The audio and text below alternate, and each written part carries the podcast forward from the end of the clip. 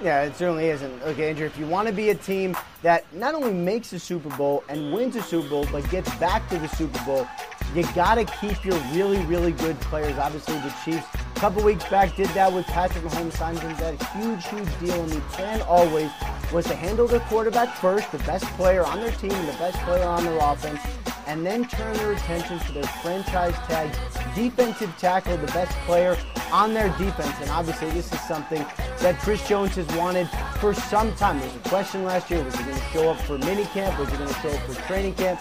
He handled it. He showed up. He played his best in some of their biggest games despite battling some injuries. He waited and waited an unbelievable amount of time for Patrick Mahomes to get done, sat through a pandemic, and finally, just moments ago, agrees to terms on a four-year, $85 million deal. Feels so damn good. So damn good. About time. Cause that's the bottom line. Cause Stone Cold said. All sports, all the time. There's heroes and there's legends. Heroes get remembered. Legends never die. This is the Spoken Podcast. Hold your ears, folks. It's showtime. I'm your host, Lance Twidwell. Man, that kid, he can ball, man. He can ball. Touchdown, Kansas City. Patrick freaking Mahomes, baby! Uh, let's talk some sports because that's what we're here to do. You are tuned in to the Spoken. The Spoken. Ladies and gentlemen, here is Lance Twidwell. This is the Spoken Podcast. I am your host, Lance Twidwell, here inside the KCPN studios with my guys Trevor Twidwell, good. Eddie Ortiz, Yo, yo, yo. and the one and only Miss Guy. Episode 73, guys. We're very much excited to be here. As I told you guys in the in the pre-up, the, the little uh, warm-up, if you guys will, that I told you that episode 73 is going to be dedicated to all things Chiefs because we have a ton to talk about when it comes to the local team that we all love and admire. Um, next week, we're going to have a ton of NBA and MLB talk because obviously those seasons are resuming next week and a little over ne- a week from now. Uh, so we're going to definitely dedicate that time and give you guys our predictions for both the MLB and the NBA uh, regular seasons and playoffs as they resume next next week. But in the meantime, I felt like it was the perfect time to capitalize on some of the news that has come out, obviously, with the Chris Jones extension. We can continue to talk about Patrick Mahomes' contract and how it gives the Chiefs flexibility to continue to build their future organization and continue to build, build, uh, build a winning brand around him. But tonight, I actually want to start the show off with something that might throw you off a little bit because I want to give thanks to somebody that is no longer a part of the Chiefs, but is somebody who actually played a very integral part as to why the Chiefs are where they're at now. And I'm going to explain why right why right this very second. I'm not going to waste any more of your time. And I want to thank all of you for being here with us, whether you're listening on the podcast, whether you're watching the live stream, or you're watching on YouTube. Thank you so much for being here and taking your time on Friday to be with us. I don't mean to sound insensitive to the current climate of our country and world right now, but this is a sports show, and at the end of the day, I'll be damned if I didn't acknowledge the fact that these things are good, really good for us Chiefs fans right now. And we have a lot to be thankful for, and more importantly, people to be thankful for in particular, directly for why things are the way that they are, which is very good. We can point to the obvious, the, fa- the fact that the Chiefs are going into the 2020 season as the defending Super Bowl champs for the first time in this last half century. We can point to the obvious, the fact that the Chiefs have the best head coach quarterback duo in the NFL since 2018, and from the looks of it, will continue to have same said duo for many more years to come. We can point to the to the obvious, the fact that the Chiefs have a budding superstar at GM, and trust me when I say we're going to talk plenty about Mr. Veach in just a minute. But I want to start, but I want to point to something, or rather, someone that predates these obvious facts that makes our lives as Chiefs fans that much happier in trying times like the times we're currently living in. Andy Reid took over the Chiefs organization in 2013. Most of us knew that winning would follow Andy to KC and that there was finally a real chance of success for the Chiefs again for what seemed like the first time in decades. But with Andy also came a young, ready to prove himself first time GM by the name of John Dorsey, who, like Andy Reid, cut his NFL teeth at the administrative side with the Packers as a scout all the way back to 1991. A former player for the Packers, John Dorsey showed early promise as a legitimate eye for talent, and it became no mystery at all as to why he quickly climbed into the role as GM of a proud and redeemable franchise in Kansas City. And from 2013 to 2017, Dorsey played a significant role in revamping and revitalizing the Chiefs. Drafting great talents like Travis Kelce, Tyreek Hill, Chris Jones, Marcus Peters, Kareem Hunt, Eric Fisher, oh, and Patrick Mahomes. Bringing in veterans and hidden gems like Jeremy Maclin, Ron Parker, Dirty Dan Sorensen, Nick Foles, Alex Smith, Frank Zombo, and the man, Mitchell Schwartz. From those perspectives, everything was moving swimmingly for one John Dorsey. The Chiefs seem to have landed themselves a very promising and competent GM. But with the highlights come the lowlights. You see, Dorsey had a glaring issue. And it wasn't the fact that the man had what seemed to be as nothing but what I would describe as a psychotic tendency by wearing the damn chief sweater during the dog days of training camp. No, we, we can we can look beyond that, despite how odd it was to witness, especially when he wear it with shorts at the same time. Dorsey has a money problem. Not a personal money problem, at least not to my knowledge. But Dorsey had a problem with how how to adequately spend the Chiefs' money and how to know when to spend that money. The Chiefs had their issues, but one of those issues, obviously from the names above, hasn't been a player hasn't been players' talent. During Dorsey's tenure as the Chiefs GM, he had two major contracts that, that he took head on, and that's with Justin Houston and Eric Berry. Before the 2014 season began, 25 year old edge rusher Justin Houston was entering a season in which he not only was eligible for a contract extension, but was deserving of a contract extension. Tallying up 26 and a half sacks in his first three seasons, Houston was looking for a big payday from the Chiefs. And it seemed to be a common sense decision for the Chiefs to get this young stud paid. Except it wasn't. At least not to one John Dorsey. And as, as fate would have it, Houston bet on himself and went on to have one of the single greatest seasons a pass rusher has ever had and put up 22 sacks. Only a half sack behind Michael Strahan for the most in a single season ever. Therefore, forcing the Chiefs' hand and having to pay Houston damn near twice as much as they would have had to had they simply paid Houston before the 2014 season began. Then we had former fan favorite Eric Berry, who I'm hoping has found his spirit once again. And from 2010 to 2015, Eric Berry was without question an NFL elite safety.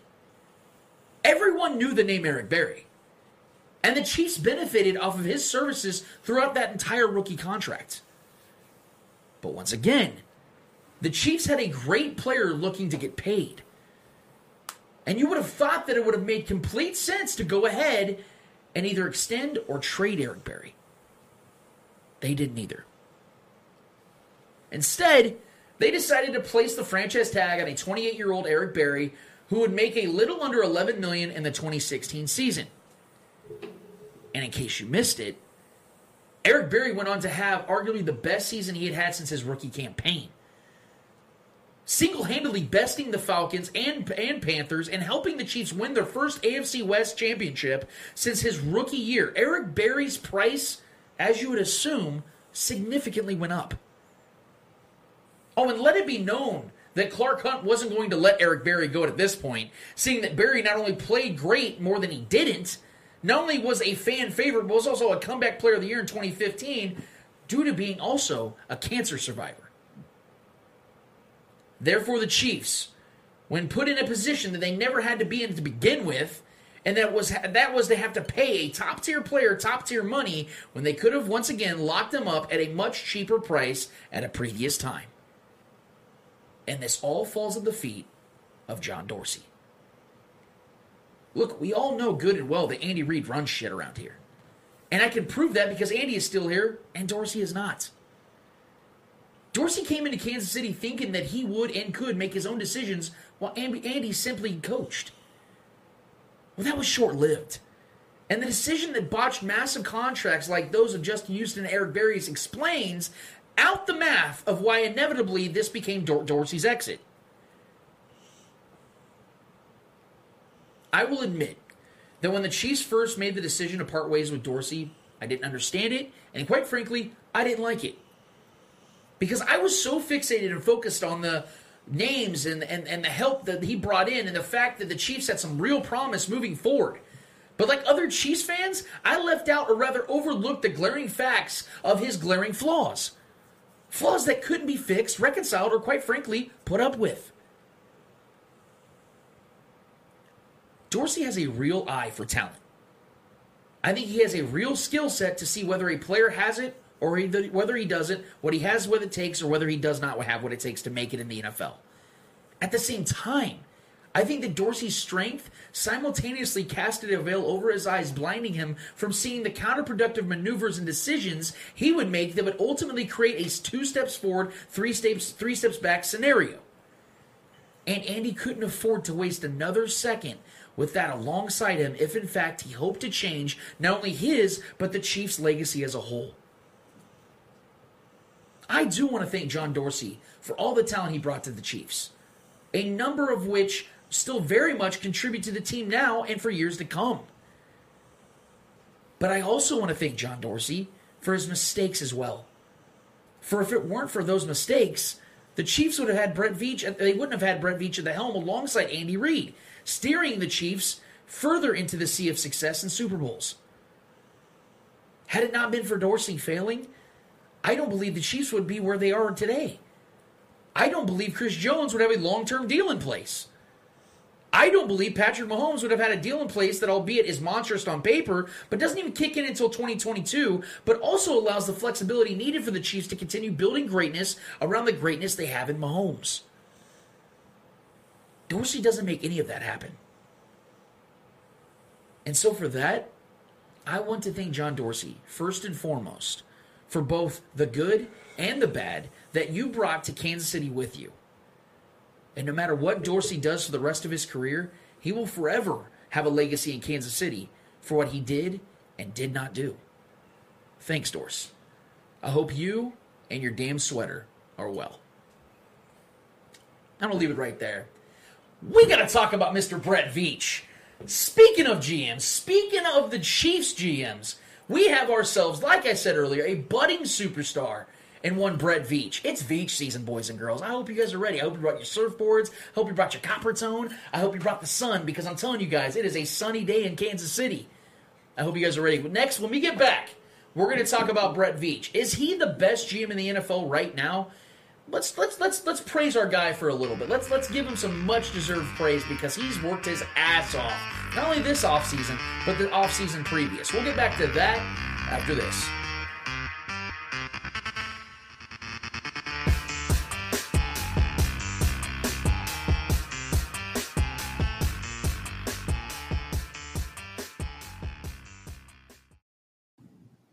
Commandeer is Kansas City's alternative apparel brand. They make unique Kansas City themed apparel and accessories with an emphasis on counterculture. They're nominated for two Best of KC 2019 awards in the Pitch magazine and have plenty of designs for both sports fans and anyone else. Find them online at commandeerbrand.com or follow them at Commandeer on Instagram, Facebook, and Twitter. Soft shirts designed with an edge.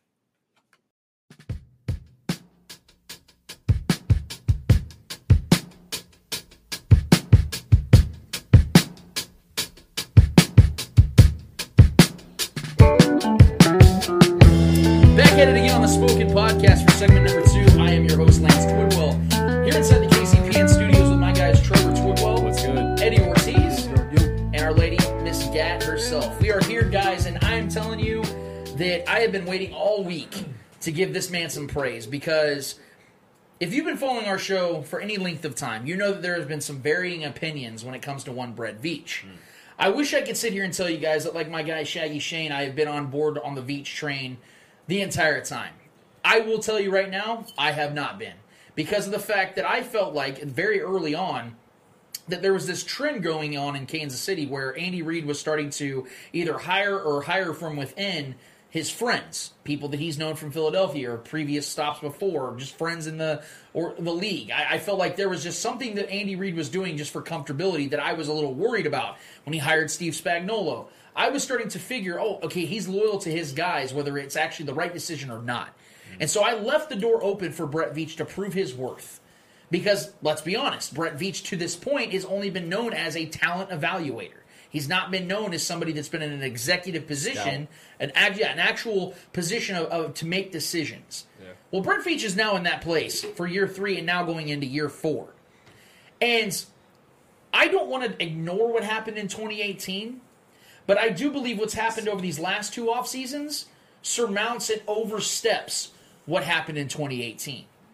I mean, we can just say Breeland Speaks his name, and that that tells you everything you need to know back, about come back. 2018. Come back. But then in 2019, when you go and get Mecole Hardman, you go and get Juan Thornhill, you go and get Tyrann Mathieu, you trade for Frank Clark, you make these things happen. And then you go into 2020 and you get yourself Clyde Edwards Helaire, Willie Gay Jr. You extend Patrick Mahomes. You extend uh, uh, Chris Jones. You restructure Sammy Watkins. You get back D Rob. You make things happen. And that is what that is what Brett Veach has done. Now I will say, and I think we all can agree to this, when it comes down to the end of the day, Andy Reid is the one that's making the final decision here in Kansas City because he's the man. And we say that he runs shit. We know this. But Brett Veach plays a vital role in how this roster becomes what it is. And if you missed something, in case you guys missed it, just a few months ago, I know it seems like a decade ago, but just a few months ago, the Chiefs wrapped up their first Super Bowl in 50 years. Brett Veach played a significant role in that. So that's why I like to bring up the whole Veach season because I feel like this is where Brett Veach really makes his mark in here in Kansas City because he's doing things that we have literally never seen a GM do in NFL history. The fact that to start this offseason, the Chiefs had $177 in cap space. I will say that I think the pandemic has helped significantly because I do believe this was a normal offseason, we're probably not looking at things the way it is, way it is right now. I don't think Sammy Watkins is probably back. I don't think D Rob is back. I don't know if Chris Jones gets his extension.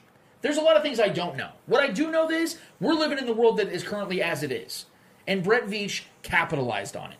I will think I will say this. I think the Chiefs have owned this offseason. I was texting Kent Swanson a couple days after episode 72 that he came on by the way i loved that was a fun show man in case you missed that go go watch that again because kent was dropping some knowledge and it was funny and i brought up matt stafford because that's just tradition we have a kent swanson on the show but I, I texted him like man i think the chiefs have really owned this offseason and that's something that i don't think happens very often I think the Chiefs make some good moves here and there throughout the off seasons, but it's always another team, the Jets or you know uh, the Cowboys. Somebody else has a great offseason. and Everyone's talking about that. I think the Chiefs have owned this offseason. I think they've made the best moves, and they really didn't do anything outside. They just retained their guys, keeping 20 of their 22 starters, which is the first time that's happened in a long time. We're going to talk about that later in the show, by the way, so stay tuned for that. But I want to get your guys' thoughts tonight about, and first of all, how the hell are you guys doing tonight? You guys doing pretty good? You guys having I'm fun? Tired. Yeah. Long week. It's it has hot been a outside, long, It has been a long week. It's yeah, I, Yeah. I saw the devil walk by in some swimming trunks earlier, so I know it's hot as shit out there. But but I want to start with you, Trevor. First of all, do, do you believe, in your opinion, because my opinion has absolutely changed, and we live in a nuanced world, Yeah. and I'm not afraid to change my opinions when I feel that I'm wrong or I can double down on something. It's called honesty. It's called honesty. It's called being unbiased. I try to be that as much as I possibly can. Yeah. I believe that Brett Veach is now the best GM in football. First of all, do you believe that? And second of all, do you think the Chiefs have owned this offseason? I believe it was what was it last week? The last episode was it Donnie Cash that asked the question. I think he asked that very He did. question. Yeah, you gotta give him credit. My response was, you know, it's more of the wait and see approach. You know, he's he's done everything. He as far as the last couple drafts, he's done really really well. Um, he's meshed well with not only our quarterback of the future and our coach.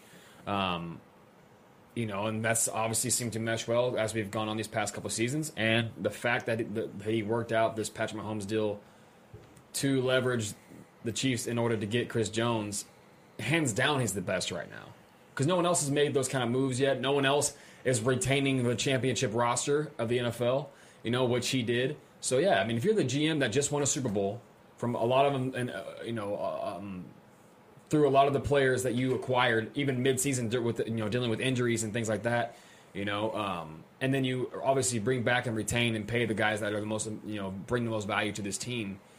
Of course, because there's no one else that even has the roster that we have, let alone is, is paying these guys and finding ways to pay them and keep them here. When everyone thought, you know, with the hundred, and- however much it was, 177. $177. Yeah, I mean, you can buy a nice 40 inch TV with that, maybe, you know. So I, the fact that they figured out On a way- discount, maybe. That's what I'm saying. Yeah, maybe Walmart, yeah, clearance rack. I don't know, but yeah, I mean, it's right now. It's kind of a it's kind of a no brainer because the way I approached, like I said last week when that question was asked, I was just, you know, I I, I didn't want to say it yet because I, I first of all I didn't want to jinx anything. Not that I believe in that. I just didn't want to, you know, get, you know, be too far ahead of it. I wanted to kind of see, you know, these because he had a lot of serious decisions to make at that moment. So I kind of wanted to see what they did, what he did with that, and he's done nothing but prove his legitimacy, man, as a GM. And um, I, as a Chiefs fan, I don't know. I've never felt this uh, privileged. I guess is the word uh, to be one of these franchises now. You know, to have a GM that's making those big, bold moves and acquiring guys, having that quarterback, having that head coach, being champions, trying to go for a repeat and then another repeat, building a roster for a dynasty. It's just, I feel I've never been so happy as a Chiefs fan. I feel so lucky uh, being a small market fan my whole life, and then dealing, you know, and then having having these big issues and these big deals and things, you know, keeping these big time players here in this city, and they love this city. And Brett Veach is a big, you know, catalyst of all of all that. He's behind all that, you know. So he keeps he he's the one that creates a lot of the camaraderie. You know, he he's down there in the sidelines. You know, he's involved with the locker room. So I mean, and he's a younger guy. He's got that energy. You know, so he's brought a whole new tempo to this entire franchise. And I think him and Andy Reid definitely, obviously they have the chemistry, but definitely feed off each other. And it's a sight to it's, it's a sight to be seen, man. And uh, I'm so happy that this is my team that we're talking about right now. So yes, I think he's the best right now. Uh, you know, with Brett Veach, I was very like, uh, what'd you say, critical on on his 2018 draft. Yeah. I I based a, based a lot of Brett Veach out of that 2018 class because that that's it kind of gave us what he was, you know, like at, at that moment, and, and knowing how that class failed miserably and how everything was going, it was pretty much it, it was easy to say that he just, you know, he's not cut up for that position at that moment in time. But as time progressed, we saw what he did in last year's uh, draft class. Obviously, he, he had a, a, a huge hit, you know, with the draft with Juan Thornhill coming in, you know, uh, and then with this draft draft class as well, we saw what he could do, like bringing uh, uh, uh, Edward Helaire, Yep.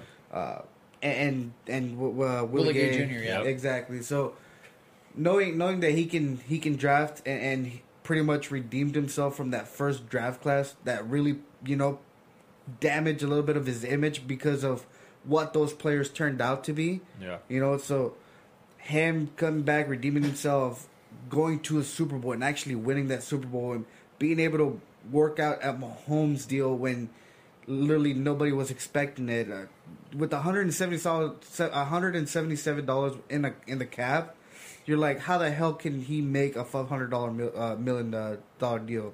Yeah. Like where where like where?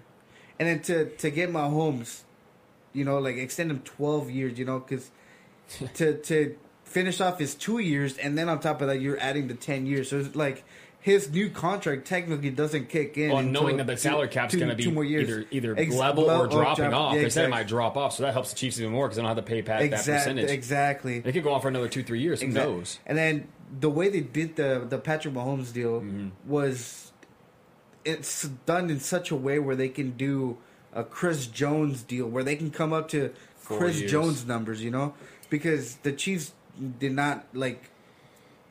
Uh, I mean, Chris Jones did not want to meet the Chiefs down there, Right. and the Chiefs had to come up and meet Chris Jones. You know, so it kind of met halfway.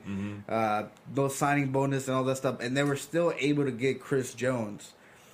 I mean, those deals, man. Yeah. Only a, a, a smart person can do that, man. Yeah. And, and and for for Brett Veach to to come out and just you know redeem himself from that first the first year is what really damaged his image. But at the same time, we gotta understand that was his first year as a GM. Yeah. Uh, but uh, like me, I was very critical because of it. Uh, but like I said, this past two years, he's really redeemed himself, and with these last two contracts, massive contracts that he just did, Yeah. man, he, I, I- I can say that he's probably the best at Currently. the moment right now. Yeah, because you have your John Schneiders, like I said, up in up in Seattle. I think is an insanely Another great younger guy. He's very very good. But see, even with John Schneider, an issue that Seattle has had as a collective is not being able to retain veteran stars. Exactly. Um, they had Legion of Boom up there, legendary secondary. Um, the problem with them is, I mean, obviously some things they can't avoid, like Kam Chancellor's career cut short through injuries. But Richard Richard Sherman, they they absolutely botched that situation with Richard Sherman. There's no reason in the Yeah. world why Richard Sherman is still not in Seattle. There's no reason in the world. Um, you know, It was the I think it was the Achilles injury that I think that did it for for uh, Oh, there was some locker for room- Seattle there and, was some and- locker room and- stuff and- going on. and I don't think Seattle wanted to come to his numbers. What I'm saying though, and, and, and bringing that up is, I have now I'm giving Brett, Brett Veach enough benefit of the doubt to believe that let's say the Chiefs had that situation on their hands. Let's say Richard Sherman was a Chief all that time, and the same exact scenario played out the exact same way. I believe the Chiefs figure something out with him because of the way that Brett Veach has been able to structure these types of situations where you think it's improbable, you think it's impossible, and he makes these things happen. I mean, we we've sat here on this show how many Yeah. times? I just a few weeks ago. We were talking about Chris I'm Jones sitting here telling you guys to make peace with the fact that Chris Jones is gone after this year Yeah. because of the certainties that I was being, being told myself. Yet they figured out a way to not only retain Chris Jones, but like you just alluded to, Eddie, no signing bonus. Mm-hmm. There's no signing bonus to that. Who does that? Who signs a no signing bonus contract? Now, obviously, he's going to make the roster, so the roster bonuses are going to kick in. Oh yeah, But once the- the, once the season starts, he's gonna get he's going to make all that money. The point is, no one ever signs a no signing bonus contract. And then Patrick Mahomes only got what ten million for yeah, signing something, yeah, bonus. something, Yeah, he's making low. more money on endorsements I right mean, now. yeah, and to the Patrick Mahomes For real. contract, to the Patrick Mahomes contract point, Yeah. that there's only thirty thousand dollars that hits the cap this year for that contract. Right. And To think about a but- five hundred million dollar contract only has thirty k hitting this this current cap mm-hmm. is it, it- we've never seen this stuff before. That's my point. Is even guys like John Schneider, who I do praise for his talent evaluations and being able to land guys in the mid rounds. That's where he got majority of their players. Richard Sherman, Russell Wilson, Kam Chancellor, all those guys were mid round picks, and they're all Hall of Famers. To that point, though, Brett Veach has been able to not only the last couple of drafts nail and nail and nail picks. He's been able to go out there and get his guys from other teams and out out out uh, Swiss Army- other teams, Army and then figure out a way to retain guys. Like I said, like Chris Jones. Yep. No one was saying that Chris Jones was going to stay in Kansas City. Literally, no one. We thought, well, okay, we'll give Mr. Yo-Yo his credit. Fair enough. That, that's true. You did say that. But nobody in the reporting world, in the journalistic world, Yeah. was saying that they, that they were talking about how their language is so far apart, how they're at least $20 million apart in guaranteed dollars. The Chiefs end up giving him the guaranteed dollars he was looking for. And he only gets a four year deal, which is perfect for him because if we're actually looking at that contract honestly, that's really only a three year deal. And if you're looking at it even more honestly, it's only a two year deal. Yeah. Because after that second year, the Chiefs can get out of it and trade Chris Jones or restructure the back end of that contract. So this is what I'm saying is there is a genius to Brett Veach and what he's been able to do because I do believe Andy Andy Reid is one pulling the strings, but Andy Reid put Brett Veach in this position for this particular reason, There's and a he's ge- making it happen. There's a genius to Brett Veach, but there's also, I mean, the elephant in the room is the humility of our Patrick Mahomes, our quarterback Patrick Mahomes. The fact that he agreed to that kind of deal, and I, I full heartedly believe he wanted this kind of deal to get to keep Chris Jones here. 100%. Because he- he- even in the press conference, like I said last week. He made it very clear that this was a move. He was excited to make this move because it can keep talent around Yeah. him. And- that was the whole point. I flexibility. And- Yeah, right, that's like- humility, man. like Because he knows me- he can grab that money right now if he wanted to. with me uh, looking at the like looking at the the totality of that number 500 you think it's a lot but at the end Yeah. you you do 12 that for 12 years Yeah. it it's a it's a very team friendly It doesn't deal hit until year And- and- four. exactly and yeah. like I, I kept saying that Patrick Mahomes needed to do a team friendly deal in order to, to retain that talent because you need those players. You know, you Mm-hmm. need a, a couple more superstars in your roster Yeah. to you know to help elevate the the rest of the talent. So with Patrick Mahomes doing that kind of deal, it just you know team friendly, man. well, and we also need to give pre- credit to somebody else, and that's Brandt Tilis, Man. the director of football administration Math nerd. for the Chiefs. he's been in the league now 12 years, and he's been with the Chiefs for the last nine. Now, the reason that most of you guys haven't heard this name, if any of the fans out there, who the fuck is Brandt Tilis? I'm with you. Okay, I'm gonna be honest with you. I didn't really know who Brandt Tilis was until the Chris Jones contract came down.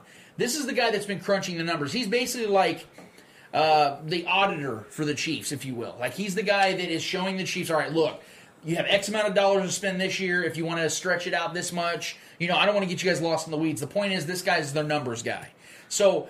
Their although Brett, yes, exactly. So although although Brett Veach and Andy Reid are going to get the glory and the praise as they should, Brandt Tilis and guys like Brandt Tilis are so valuable because of instances like this. And I think that the Chiefs of all teams right now in the NFL, quite frankly, maybe in all of American sports, have the nucleus unlike any we've ever seen. Yep. Because Andy Reid is allowing his pieces to do their job, and he's trusting them to do their job. And at the same time, they are the best at what they do at their job. So So the we Golden, have Golden State Warriors at NFL. yeah, because I mean, even like the Patriots, as successful as the Patriots have been over 20 years, we cannot neglect or ignore that. Cheating aside, we still have to give them some level of credit. the point, though, is is the Patriots have been so top heavy when it comes to how they've been successful.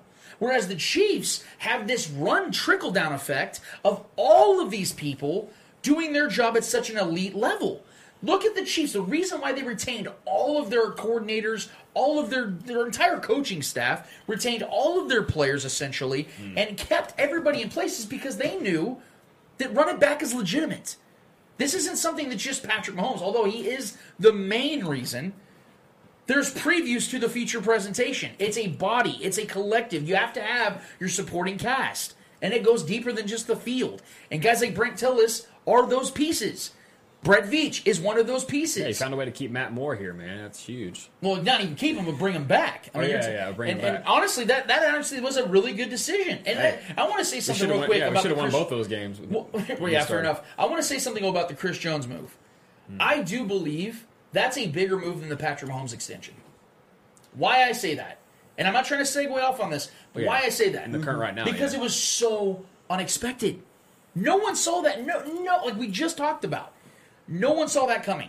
Everybody knew Patrick Mahomes was going to stay in Kansas City. There was no debate. Yeah. Everybody knew they were going to pay him whatever they needed to pay him and give him as many years as he wanted or as few years as he wanted. Yeah, Chris Jones didn't even That know wasn't was a shock. here. We knew Chris Jones. We, we thought, oh, it's over. I, I came on this show and started an episode like that. And I'm sure I'm going to get an L for it, and I deserve it. But the point remains is that was something that I think we were we were next to each other, Eddie, when the news broke out. We were texting our thread.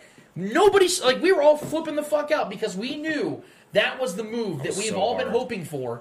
And because, like I said, the assumption was there. Oh, Patrick Mahomes is going to get his deal. It's going to be over. Wait, what the fuck? Chris Jones just got a deal? How the fuck are they doing this? It's Veach season, baby. Simply put, I don't want to sound oversimplified. I don't want to make it sound like I'm just trying to overgloss this dude because, again, I've been on the opposite side of this where I'm like, I don't really know what this guy's really going to do. And then 2018 comes around. I see Breeland Speaks. I'm thinking, how in the world am I supposed to believe this guy's anything other than just an Andy Reid pawn? He's proving it wrong. He's he's he's caught a rhythm. I can't explain it. I don't know what it is. I don't know how he's doing it, but it's working. And Chiefs fans, you guys better be excited because although this is an outlook that you have to look at maybe two to three years as far as the success, the fact that you can actually say as a fan, my team has a two to three year plan is so rare because there are not more than three teams that you can ad- adequately say that about. Mm. You have the Ravens, you have the Chiefs. That's about it In the AFC, yeah. two to three teams right there that uh, like the Ravens and the Chiefs are the only teams that I can confidently look, look, look, look at this camera and say I know what they bring to the table. They're the only two teams. Everybody else, Patriots can be really good. Patriots can really suck. The Seahawks, who the hell? We don't know. The 49ers, we don't know. You have no idea for so many teams of what they're going to be on a year-on-year basis. We know what the Chiefs are going to bring. We know what the Ravens are going to bring first round exit. But the point the point remains is that we are in a prime position to continue to win for the next for the foreseeable future, and Brett Veach deserves absolute credit for that.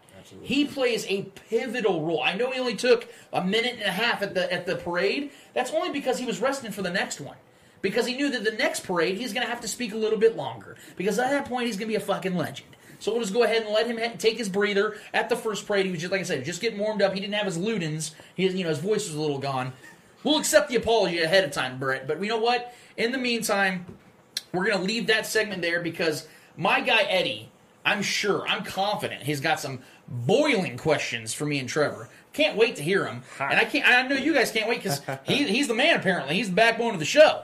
I mean, he's the only reason Kent Swanson even bothers with us sons of bitches. Exactly. So again, Shout out Ken. let us know what you guys think in the comments. If you guys think that Brett Veach is the best GM or not the best GM in the NFL, hit us up. Let us know what you guys think. Let us know if you think there's something that Brett Veach could do better. If you think that maybe there's something that you feel he's missing on, he's missing the mark on. Guys, there's critis- there's legit criticisms for everybody. No one's perfect. Even well, Patrick Mahomes, but that's about it. Outside of Patrick Mahomes, everyone's in the line for criticism. We'll be back for that after this. We are widening the corridors and adding more lanes. Are building a religion, a limited edition. We are now accepting callers for these pendant keychains. Located in the historic Westport district, Modern Man Supply Company is your Kansas City's new home for men's retail. From apparel to pomade and home goods to beard care, they offer a wide range of men's products from independent companies from around the world. Follow them at Modern Man Supply Company on Facebook, Instagram, and Twitter.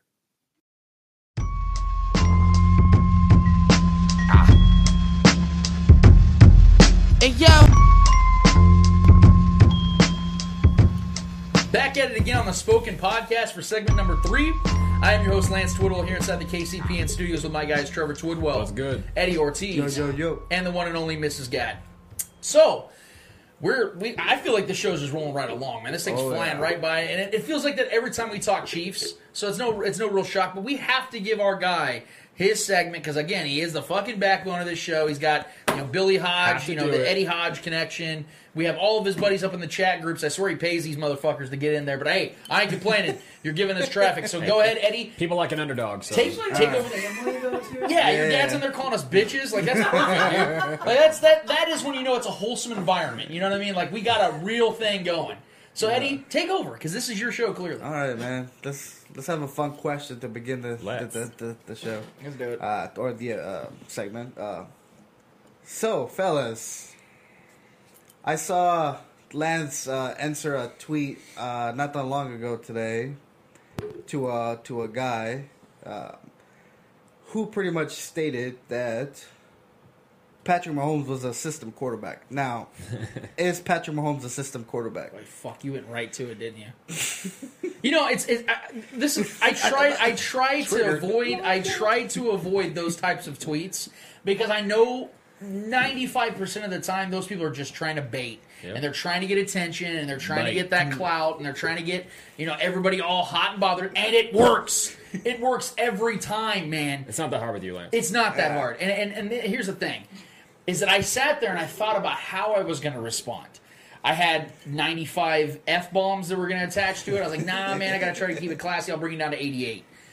And I, I think I don't remember what I said exactly, but I think I said yeah because the guy was saying that it's nothing wrong with admitting that Patrick Mahomes is a system system- quarterback. exactly. He just is.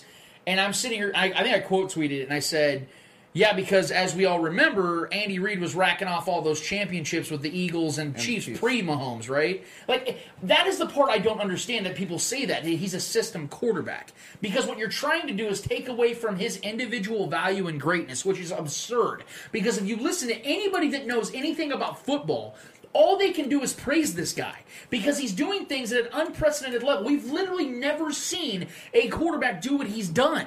If you want to sit here and say that Tom Brady's a system quarterback, I'm going to listen to that because we only know that Brady has been what he's been in a particular system. Patrick Mahomes is so young in his career that if he plays in the same system his whole career, you can make that argument. But even with that, Tom Brady plays within the confines of a system. If a play doesn't work, what does he do? He throws it out of bounds, he falls down. Patrick Mahomes' greatest plays have been outside of the pocket, creating a play within a play. We talk about it all the time. The improvisation. Are we going to sit here and talk about Will Ferrell as a system comedian? He only listens to scripts? No, his most famous work is when he improvises, when he makes things out of his ass. He does stupid shit that becomes legendary. Patrick Mahomes is the Will Ferrell of the NFL. He does things that no one else can do. How the fuck is that a system? Give me a fucking break. It's no fucking no fucking question that the guy that's his fucking Twitter handle was Boston Cream Party. Somebody's screaming on the Boston Party, all right, and it's Patrick fucking Mahomes. System my ass. Yeah. I just want you to take a look at the screen real quick, Lance. Thank you. Ron Swanson's got it down. Thank you. That's right. Thank you, Ron Swanson. Yeah, I don't have much else to say about Thank. Yeah, you, you Kat. can go watch all of Patrick Mahomes' highlight videos on YouTube, and most of them are him creating a play. So, I mean, that, when the system breaks down and the play breaks down, Mahomes is the deadliest player with the football in his hands. So, yeah, spare me with that nonsense. That's definitely that was definitely a shot to trigger you, but you fell for it. You bodied him. Congratulations.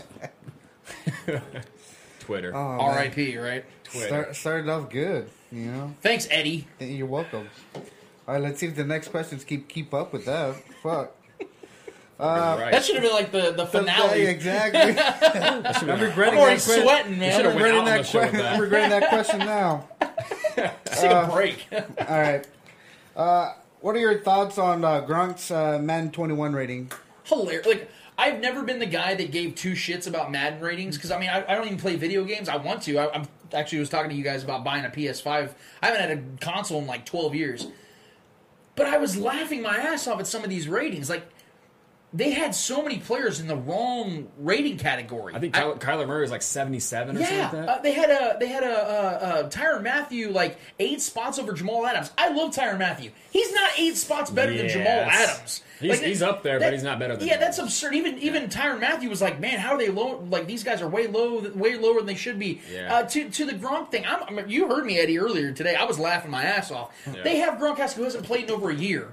At 95, and when he played last, Maybe he five was years in ago. shell. Yeah, Yeah. In 2011, he was without question a 95 Yeah, plus. yeah, yeah, yeah. 2020 or 2012, 2013, you can say that. Yeah. That was almost a decade ago.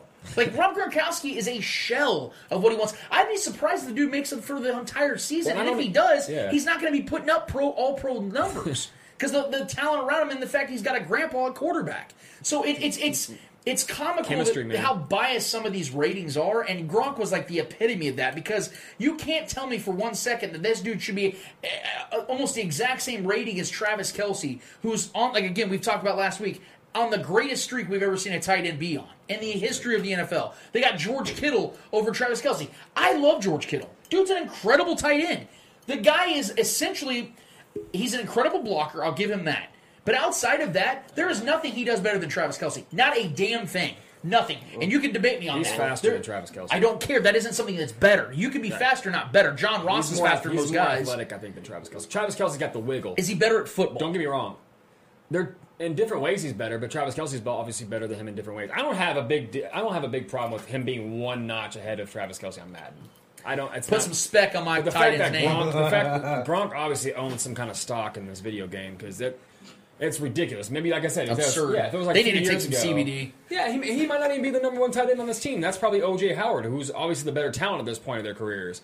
So yeah, I this this Madden stuff is just every all the athletes I feel like are all in their feelings. Ezekiel Elliott and all, Ezekiel Elliott and all these guys are all pissy about their rating, and you know I got Michael Thomas as a 99. Like Michael Thomas. I don't have a problem with that. No, dude. I don't like, have a Michael problem. Thomas He's is the best good- receiver in the he's league right No, he is the- not. Yes, he is. Hell no. He has the He's best- number one. Michael Thomas is a schemed wide Oh, receiver. oh my Talk to anybody. That's Thank you. Put take. Ron Swanson back on that. I am triggered right That's now. a hot Michael take, dude. Thomas is a damn good wide receiver. Make no Wow. mistake about it. If he did not He's play, the only target hold for on. Drew Brees, If he he did not play, if he did not play in New Orleans, if he did not play in New Orleans and do those five yard slants.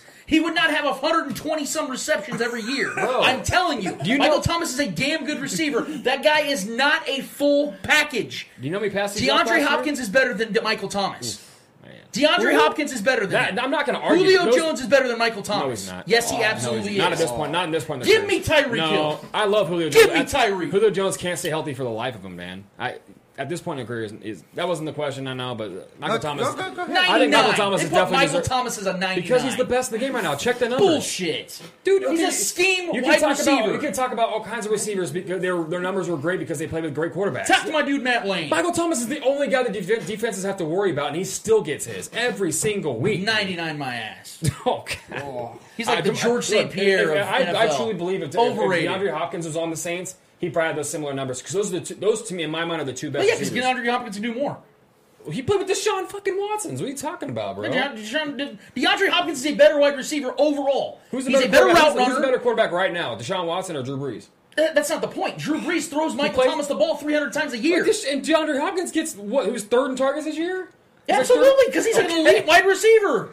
Okay, and his numbers were great. I'm but not I mean, taking away from the fact the targets. I'm saying Uh. the fact that Michael Thomas. If you go watch the Saints, Michael Thomas watch was the the best way they receiver in the NFL things. last year. He's Michael the best- Thomas gets in the slot, will take two little steps to the right and gets a little chuck, and he still gets those touchdowns and yards, Because and didn't that's drop a a, single zone pass. effect. They do that throughout the entire field. Dude, it's insane. he didn't drop a pass. Eddie, you're on fire, man. You're getting me triggered all night already, man. He's fully deserved at 99. I'm like burning like 700 calories. If in just a McCaffrey, if. McCaffrey's getting 99, Michael Thomas fully deserves it. Mc- Yeah. Christian McCaffrey is one of the five best Is he the best in running back in the league? Absolutely. No, he's not. No, he's not. McCaffrey is the He's best. not, running- he's not a better running. better than him. He's not a better running back than Ezekiel Elliott. Chill. No, he's not. Oh, He's not a better pure running back. He's Chill. not- he's going. Christian McCaffrey is the most complete No. non-quarterback in the NFL. I He is the most complete non-quarterback in the NFL. Wait. I don't know if that's debatable. What does that even mean? Outside of a quarterback, he's the best weapon So you're saying he's the most deadly player with the football in his hands? There is no question. I think Tyreek Hill is more deadly than him with the football in his hands. Okay, okay. Here's the thing: Christian McCaffrey touches the ball three times as much as Tyreek Hill does. How is he more deadly? What do you mean? Tyreek Hill does not get this many touches as That- Christian McCaffrey. Tyreek Hill's not a running back. That's not his It- fault. But when the ball's in his hand, Okay. who's more, dude? Why are quarterbacks more valuable than any other position? Because they get the ball more, right? No, because they that they play the most important position. Because they have the ball the most.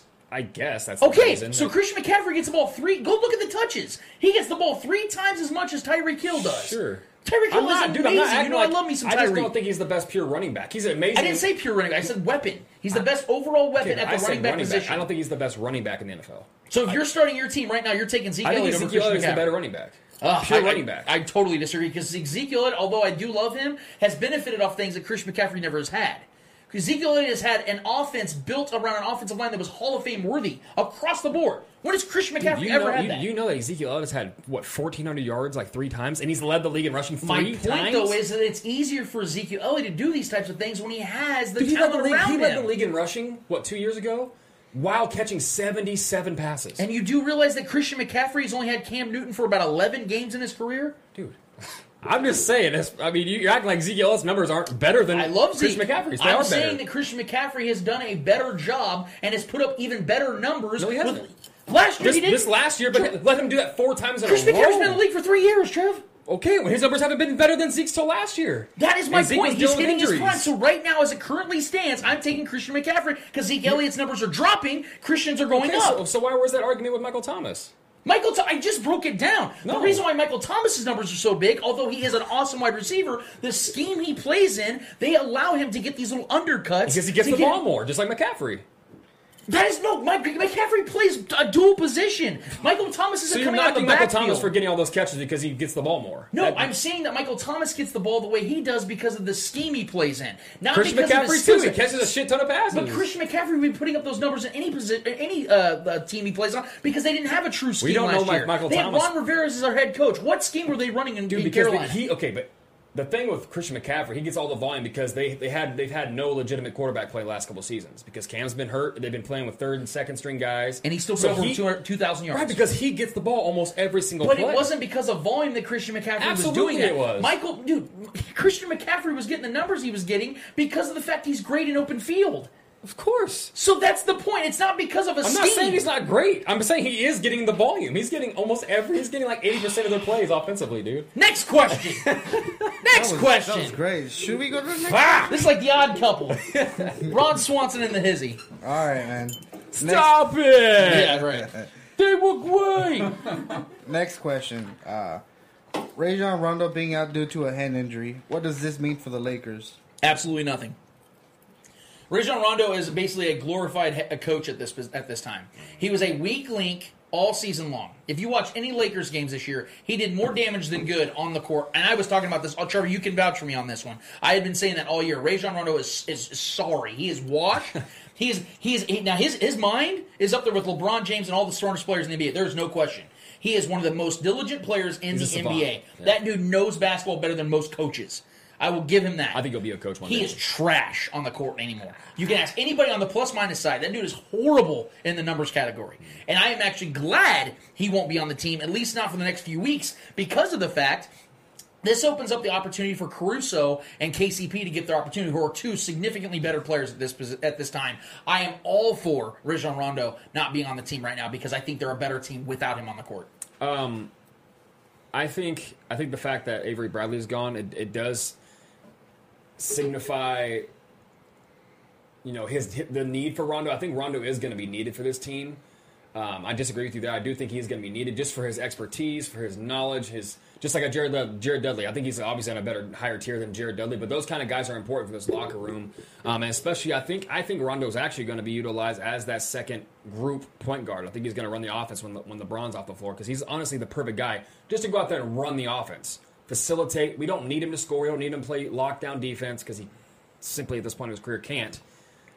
But I think he, I think Rondo is going to be important when it comes because Rondo's had good runs, even if what a couple years back with uh, that New Orleans teams, he he was really good in that series uh, with with uh, with the Boogie and, and and AD. So I think you know he can come in there with Kuz, uh, depending how they're gonna what their second group is going to be. I think Rondo could be that facilitator, that that true point guard for that second crew. Um, I think Caruso's going to get a lot of starting minutes, um, which I like. But anyways, I, I don't I didn't expect Rondo to get a lot of minutes. Period. When he's he's not a starter for this. When him and LeBron are on the same in, in the same lineup, it just doesn't mesh well because they're both similar players as far as like what they want to do. They want to drive and dish, or you know, or, or make the play. Um, so I think he's better for that second group, which I think he will be needed. It, it is it is disheartening a little bit to keep losing guys on this team. You know, I know they picked up J.R. Smith off the street. Clippers are dropping like flies too, man. Uh, Shema, Shamet, uh, that's a big Montrezl loss. Harrell? Yeah. What happened to him? Uh, he, he had a family emergency. They're saying he might be gone for a couple weeks. Oh wow. Yeah, there's Um, there like the Clippers are losing yeah, players if right Montrez doesn't get back in time. That's devastating for them. That's we don't the- know what's going on with their- Kawhi Leonard. That's their energy guy. We Well, don't even know. We don't even know if Kawhi's healthy. He, God, he better be at this point. I mean, he's been sitting. Yeah. I think there's more questions on the Clippers than there are the Lakers right Well, now. we'll see if Paul George even shows because up in the, the playoffs. the, Lakers' star players are healthy; they're ready to go. Right, right. Clippers, I, we yeah, don't this know. Isn't, this isn't like oh my god moment. It's, it's a finger. He'll, it, it'll heal. He should be ready by the time the playoffs are here. Um, I, I, I like Rondo. I like him as a player for the second group. But for him missing the entire rest of the you know, whatever eight games until the, the playoffs come, they're going to get by. They're going to keep that one seed. They're going to be fine. When they need him for the playoffs, he'll come in there and use his knowledge and I think run the second uh, group offense. It's not a it's not a, a big blow to them right now at all. So yeah. All right, cool, cool. All right, next question. So James Harden wore a thin blue line, which uh, thin blue line is a support for the police, uh, face mask, and is getting so much backlash for it. Though he has said he only wore it because he thought he looks cool. Uh, Want to hear your thoughts on that? I'm going to give James Harden a significant benefit of the doubt. First of all, let me let me just say I I, I, I think it's I, I do believe that he didn't have any real intention behind this one. I'm going to give him the benefit of the doubt. Biggest reason why is because if anybody knows the whole fiasco between you know Blue Lives Matter and Black Lives Matter is because Blue Lives Matter was created to counter Black Lives Matter. That's the only reason because it never existed beforehand. So whenever you see somebody, you know, back in the blue or whatever you want to call that, that is somebody that is, whether they're knowing it or not, are basically combating Black Lives Matter. The reason why I'm giving James the significant benefit of the doubt here is because of the fact of all the things he's been so outwardly and, and, and uh, overly vocal on when it comes to Black Lives Matter and how much he's shown support and he's donated and he's been out there and he's put his face behind things and he's been out there up front and talking about these things. I, I don't know. I think James is a very smart person, very calculated person. I don't want to sit here and say I know what he was thinking. I'm just saying I don't believe that he was doing it in a way to cause confusion. Although it did, I don't think that was his intention. I think that he was he happened to wear something that either was that or looked similar to it. I honestly, I will be honest with you right now, and I have not looked into this enough. I was before the show tonight. I watched PTI and I saw them talking about it. I got their take on it it was pretty much the same thing that I'm kind of feeling naturally. Is I just I don't think this is really something that we need to look into too much. Yeah, there's a difference between Blue Lives Matters and Thin Blue Line. The Thin Blue Line is just a it's a slogan for the police to that they you know they're the ones that draw the line for society and what you know how to keep things you know from abrupt abrupting and becoming chaos. Like, that, it's kind of just a cool slogan for the police, which is fine. I support the police. You know, do your thing. That's you know as long as we know we're doing what we're supposed to be doing. You know, the correct way, so on, so on. I, I don't think James Harden intended to do anything as politically here. I don't think he needs that attention. Quite frankly, he wants it. Um, he's not that kind of guy. He's, he's never the guy that's in the headlines for like wanting attention. He's not that guy. He's more of a you know more on the quiet side of things. Unless he's wearing his jersey at a strip club. I'm not saying he doesn't. He doesn't. Being that that big of a star, you don't want attention. But I think politically, I don't think he, he's never been that guy politically ever. He's never been a guy to speak out much about that stuff. Um, he can leave that all to Russ because Russ will take care of that. Um, I I think it was a. I think it was a Punisher skull mask thing too. He, he, I think he just liked the design of it, and it, and it was big enough to cover his big ass beard. And I think he just.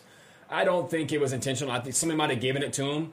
I'm questioning the person that gave it to him without telling him what it was. I mean, either way, it's not bad. Even if he did wore it, wore it to you know support the police, Eh, the timing's a little odd if that was the case. But it, even if he was, you can't. That's not even that big of a deal. I just think I think everything is attention grabbing, attention seeking right now. Everything is so clickbaity. This is just another one of those things to you know to get clicks. It's fucking annoying, honestly. It- it- at this point, you know, social media just everyone's just in dire need of attention, and that wasn't what he was seeking. I don't believe so. Yeah, I'm giving him a pass. I, I think for sure. Boston Cream Party gave that one to him. I think they, you know, because they, want attention so bad. Eddie, you're gonna have to try harder because that one didn't get me triggered, man. That's- I, I think that's you're losing a step. I know, I am. I think All I right. think I think you blew your load in those first couple I- questions, man. I am. Fucking had to rearrange. Drink some guess. Gatorade, get rehydrated. Yeah, now, now you're all sleepy and groggy. All right. So, next question: NFLPA and the NFL are yet to come to an agreement regarding uh, the procedures to ensure player safety. Teams like the Chiefs and the Titans report on Monday, and some players, including Mahomes, have tweeted about why it has taken so long to get some sort of a deal or agreement going. Uh, going. Will we see an NFL season this year? Absolutely. There's a hundred. I a hundred percent believe we're getting a season this year because of the fact, not just because I've seen the the teleconference they confirmed today, and they talked about how all systems are go. Um, the money that is involved, the way that they're going to have to, they're going to have to make their money because these TV deals and TV contracts are just looming there. Um, they've even been talking about the the capacity that they're going to allow in stands. I don't feel like those conversations are even being had if they don't have all 100% confidence and belief that they're going to have a season. Now, we talked to Kent Swanson from Arrowhead Pride last week about how, you know, if we do in fact have a season, will it be a full season? Now, that's the question I really would like to have because I don't know if we'll be able to get all 16 games in because of the way that things go up and down when it comes to the COVID spikes. That's going to be something I can see. Like we've seen the NBA season completely come to a halt. And then a few months later, they're finishing it out in a different, unprecedented type of way. Mm. That is possible for the NFL. We could see something like into the spring where the, this NFL season could be trying to finish itself off. I don't think that's going to happen. I have I have the utmost faith that we're going to find a way to get through this season on a normal basis. I actually think it's going to be almost boring because of how crazy things have been for the first seven months of this year. That once the NFL season kicks in, I think that some normalcy is going to start to kick in. I'm not saying you're going to see seventy thousand people in a stand this year. In fact, I don't expect that at all. I'd be shocked if we see fans at all. Yeah. But the fact that there's even conversation that fans will be allowed at some degree tells me the NFL knows without question we are playing football this year. We're going to get it. We're going to have a Super Bowl champion, and we're going to have another parade in Kansas City. Yeah, I mean the Illuminati wants you know Absolutely. it's set in stone, and the numerology tells us you know that that Larry- Larry that- Johnson. that the Chiefs are This is supposed for you, to win. Johnson. The Chiefs are supposed. Yeah, yeah. LJ, welcome to the show. Come Welcome on, to the show, LJ. Friend of the show. The Friend of the numerology, show. the numerology tells us that the Chiefs are supposed to win. Five back to hundred three back. million is the devil's number. So, um, all jokes aside, I do believe the NFL, the King, the Shield, will have a season. De- depending on you know what they do with the fans, I don't know about that. I think I think there's going to be limited fans probably the whole season. If I'm being honest, um, I think uh, the MLB is going to go with that approach, similar to that approach. There's just too much money to be lost, um, and you know, and I, and I think this country, quite frankly, needs the NFL to be here. I think college football is going to be uh, is going to go on too. I don't know how they're going to handle all that as well because that's way more people and that's way more players to even worry about than the NFL has to worry about. So that's a whole other giant of an issue there. And they start their season earlier than the NFL, so that's that's the one that can be questioned more than the NFL. I think the NFL is going to be fine, um, depending on you know when training camps really get kicked off. I think everything is going to be a little delayed. Like you said, there might be a chance it might be a 14 game season possibly. Um, who knows? I th- I think I lean more towards that we'll get a full season. Fuck the preseason games. We don't need that. Um, we never needed those to begin with. But um, yeah, I, I think we'll get a full season. The, the fans thing is going to be a little rocky, depending on how many people they can, you know, uh, as far as the capacity goes. I think that's going to be rocky the whole year. But um, yeah, I, I, like I said, the numerology tells us. No, I'm just kidding. I, I just I think we're going to get a full season for sure. 2020 plus 503 million equals 69. 666. I'm, I just listen to Infowars. Sorry, guys. I mean, take We it up are with in them. the end take it up with times. them. We Alex are- Jones and Larry Johnson are my guide to light. We- Okay. we are in the end times again. yeah. All Get right. canceled. All right, next question. Does this scandal force Dan Snyder out of Washington? I don't think it's going to. Um, and now that's that's where we're at now. Okay. Now I do believe there's going to be a lot more that comes out. And as it currently stands, if this was all that came out, and I'm not trust me when I say I'm not downplaying this shit because that motherfucker makes me sick to my stomach because I do believe he's a piece of shit. If this is all we get out of this right now, I don't think the NFL is going to try to justify having him removed Donald Sterling style. But if and when we find out more things that come to light that do correlate with Dan Snyder, maybe not directly, but adjacent, I do believe it'll be justified. Because the NFL can't afford to have this type of situation on their hands. They're already dealing with a racial divide. They're still dealing with Colin Kaepernick's saga. They're still handling that. Because he's not even in the league yet, and they're still trying to figure out ways to patch up all that. They can't handle this too because because Washington's already changing their name. They're already doing something that's unprecedented. They've been in the league 87 years. And this is changing. This is history in the making. You can't double down on the same franchise with the same type of bullshit. 15 names have come out. Not names officially. One is official because she doesn't work for the team anymore. The other ones were afraid of losing their jobs. That's why they had to keep anonymity.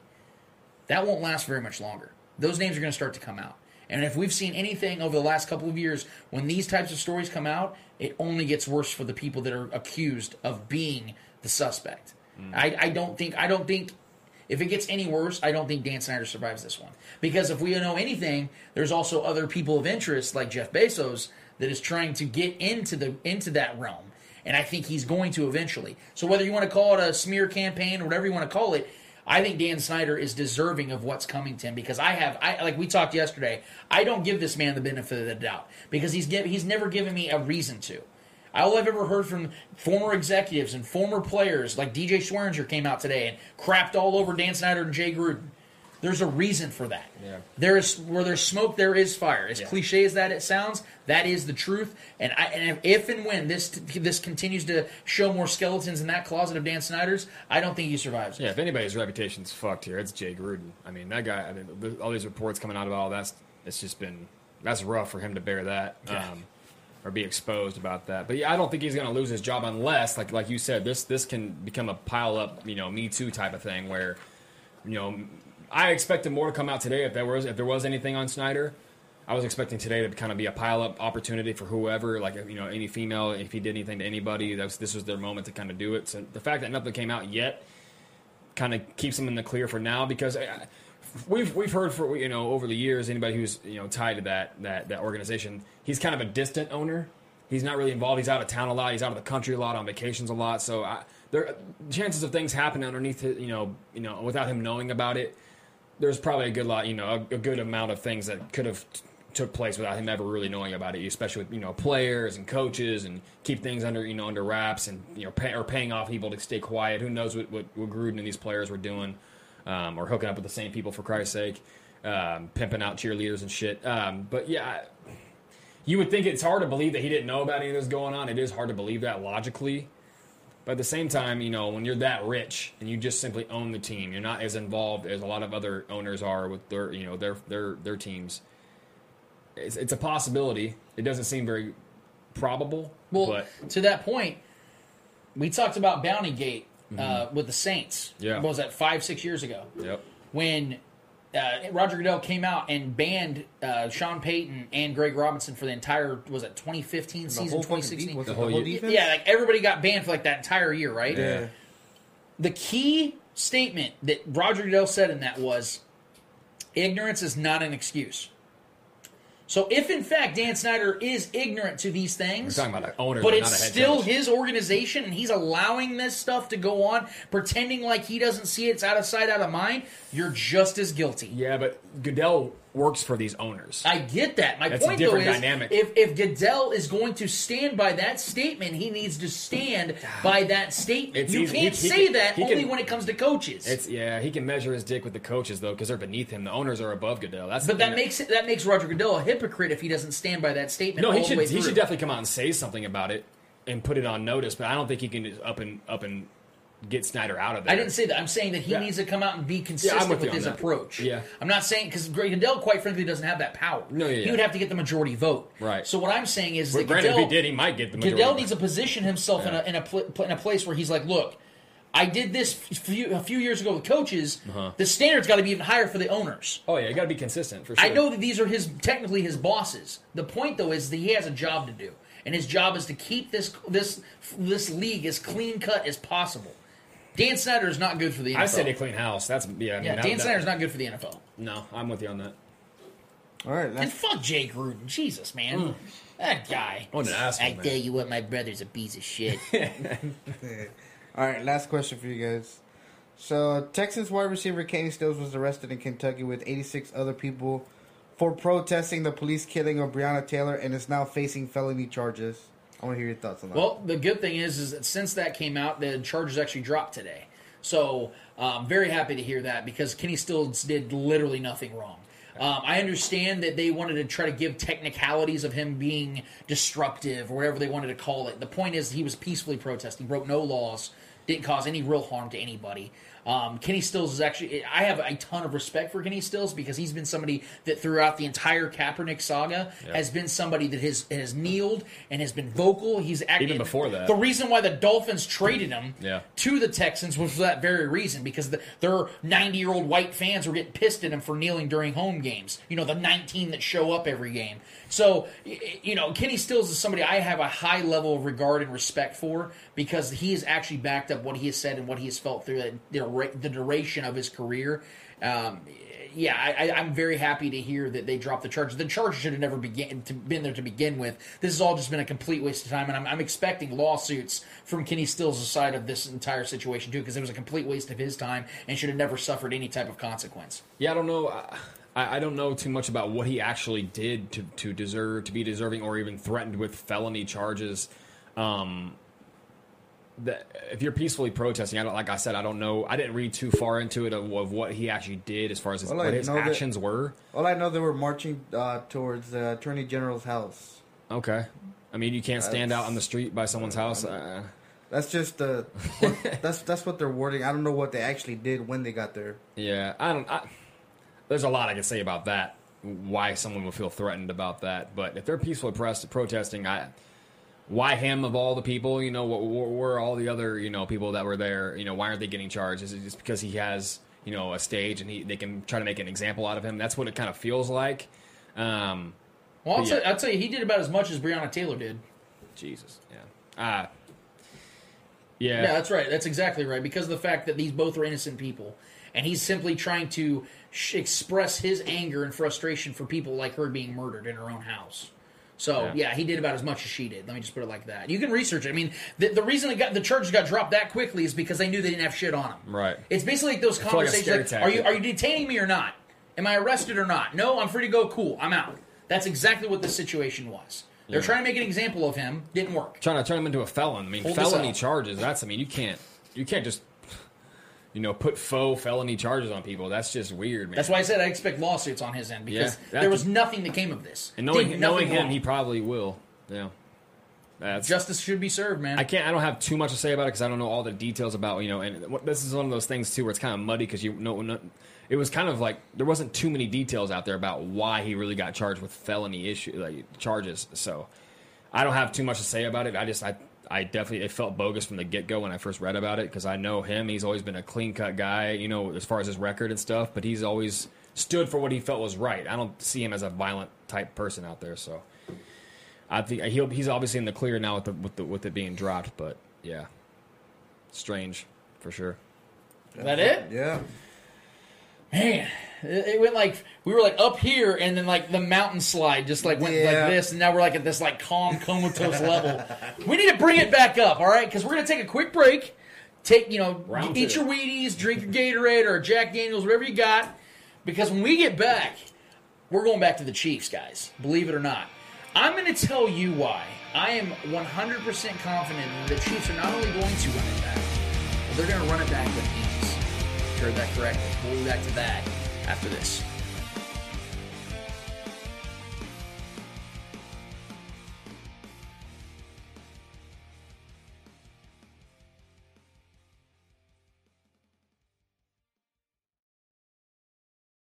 Midcoast Modern is a Kansas City focus on modern handmade and small brands. A resource for design centric home goods, apparel, jewelry, artwork, and limited edition gifts. We support makers, artists from the Midcoast, and bring in goods from makers, artists around the U.S. to offer a unique selection.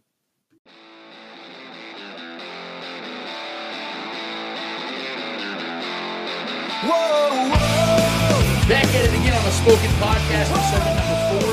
I am your host, Lance Twidwell, here inside the KCPN studios with my guys Trevor Twidwell, What's good? Eddie Ortiz, Yo, yo, yo. and the one and only Miss Gat. Man, Eddie, you got to chill with these uh, Eddie hours, bro. I mean, like, maybe we should like like get the show started with these so we can just like get more fired up as the yeah, show. yeah. because I'm telling you, man, that's like the igniter. That's, that's well done, man. That's well done. That's some good questions. Keep that shit rolling, man. And your fan base is obviously loving it on the chat Thank as you, well. thank so- you, thank you. I wonder if Billy's out there like championing for you right now. Or is it just him and Donnie like Yeah. going like back and forth? And It's just, I, I don't know where Billy is. where is Billy? Oh, Eddie, man, can you text know. him? Maybe like you know, He's probably at home. you FaceTime know, him. Getting dinner ready. Is he Yeah. is he on the beach? Is he on the beach with Brett? Making flapjacks tonight. Exactly. Like Yeah, making yeah. flapjack. Are you bringing home the mimosas and shit? Oh yeah. All right, well, we're gonna bring it back to the Chiefs land, my guys. We got our guy Veach season over here with Eddie. You know, we're talking Chiefs pretty much all night long, which is what we love doing the most. I, I left off the last segment wanting to let you guys know that I'm feeling really confident about this team going into 2020. And I, and I know we all say, well, no shit, Lance, of course. But I'm going to give you some reasons. The Chiefs are, without question, primed and ready to repeat as Super Bowl champions. Sure, it, w- it will not be easy. In fact, it's going to be insanely difficult. But given the fact that the Chiefs have 91% of their, their Super Bowl winning roster coming back, their entire coaching staff returning, the best football player in the world is their quarterback, Spags has another year with this defense and retain Chris Jones, in a season that will be riddled with an unpredictable and unprecedented pandemic still at large, the Chiefs have so many clear cut advantages over even their greatest opposition. Because no other team in the NFL has all that going for them as they go into the 2020 season. But there's something else that I haven't heard anyone else address that I will tonight. And that's the glaring difference between Patrick Mahomes and the AFC quarterback peers. No, I'm not going to make this into a talent argument because that's pointless. We all know that no one matches Mahomes in the talent department in the NFC, let, the NFL, let alone the AFC. I'm talking about the fact that if you look at the top quarterbacks in the AFC that don't have the last name Mahomes, they do not compare to Mahomes when it comes to playoff performances and success. In just five playoff games, Mahomes has thrown 13 touchdowns, th- uh, 13 touchdowns, rushed for three more, has thrown only two interceptions, completed 63% of his passes with a 107 quarterback rating. Oh, and has a Super Bowl MVP. Not bad. Not bad.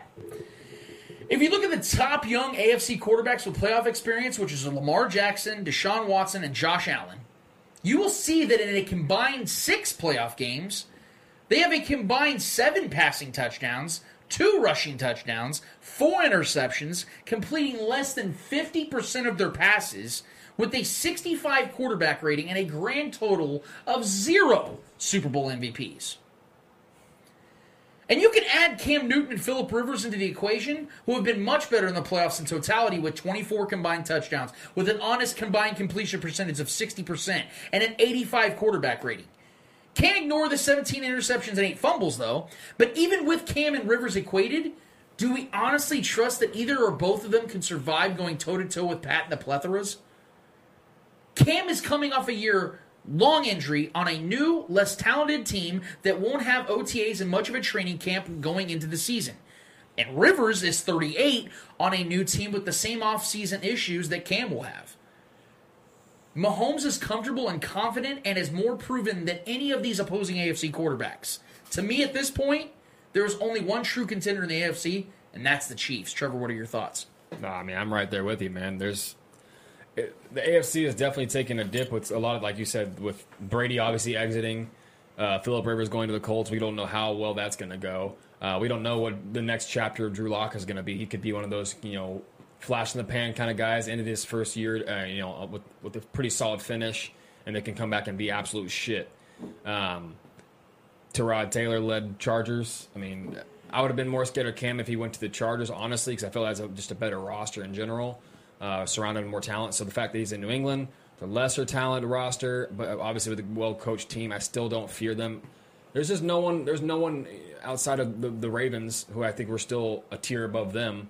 Um, really, really like you know, everyone else is pretty much ankle biting us, man. Everyone's you know fighting to to to, to find their future still. There's just so many. I mean, the AFC is already pretty much wrapped up. It's it's a two man, it's a two team race, obviously, like with the Ravens and us, um, like or the NFL for you know, in, in totality. I mean, there's there's no question we have the best roster.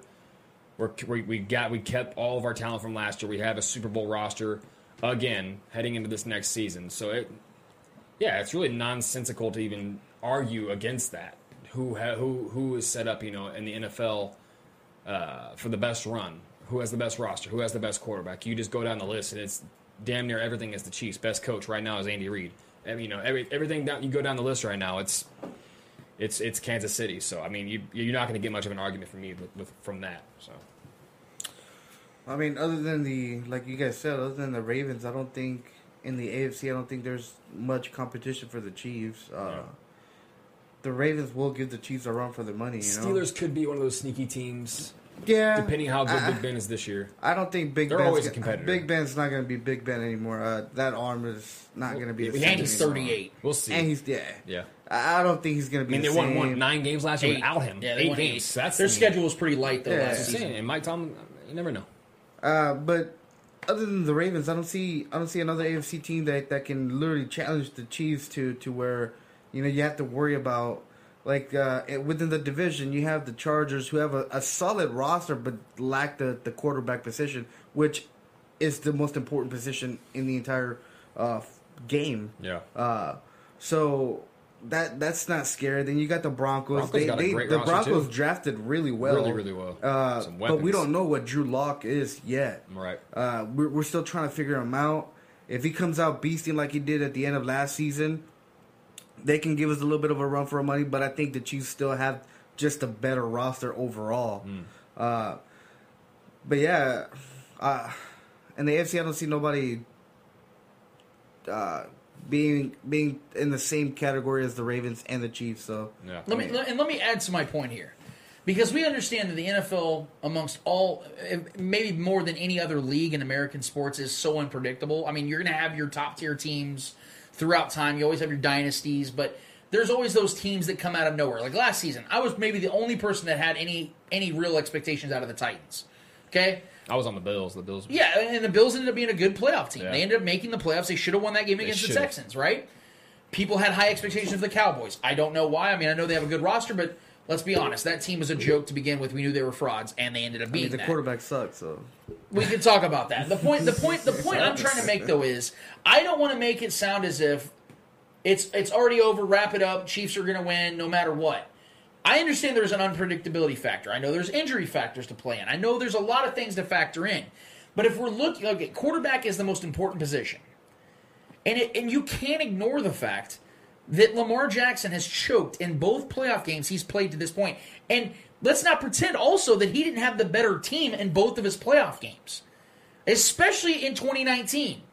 They should have walloped that that Titans team. Yeah. That Titans team was on the back of Derek John Henry. That was Lamar Jackson's chance. Ryan. Tannehill had like less than 100 passing yards in that game. They should have won that game. You're the MVP, and you shit the bed like that.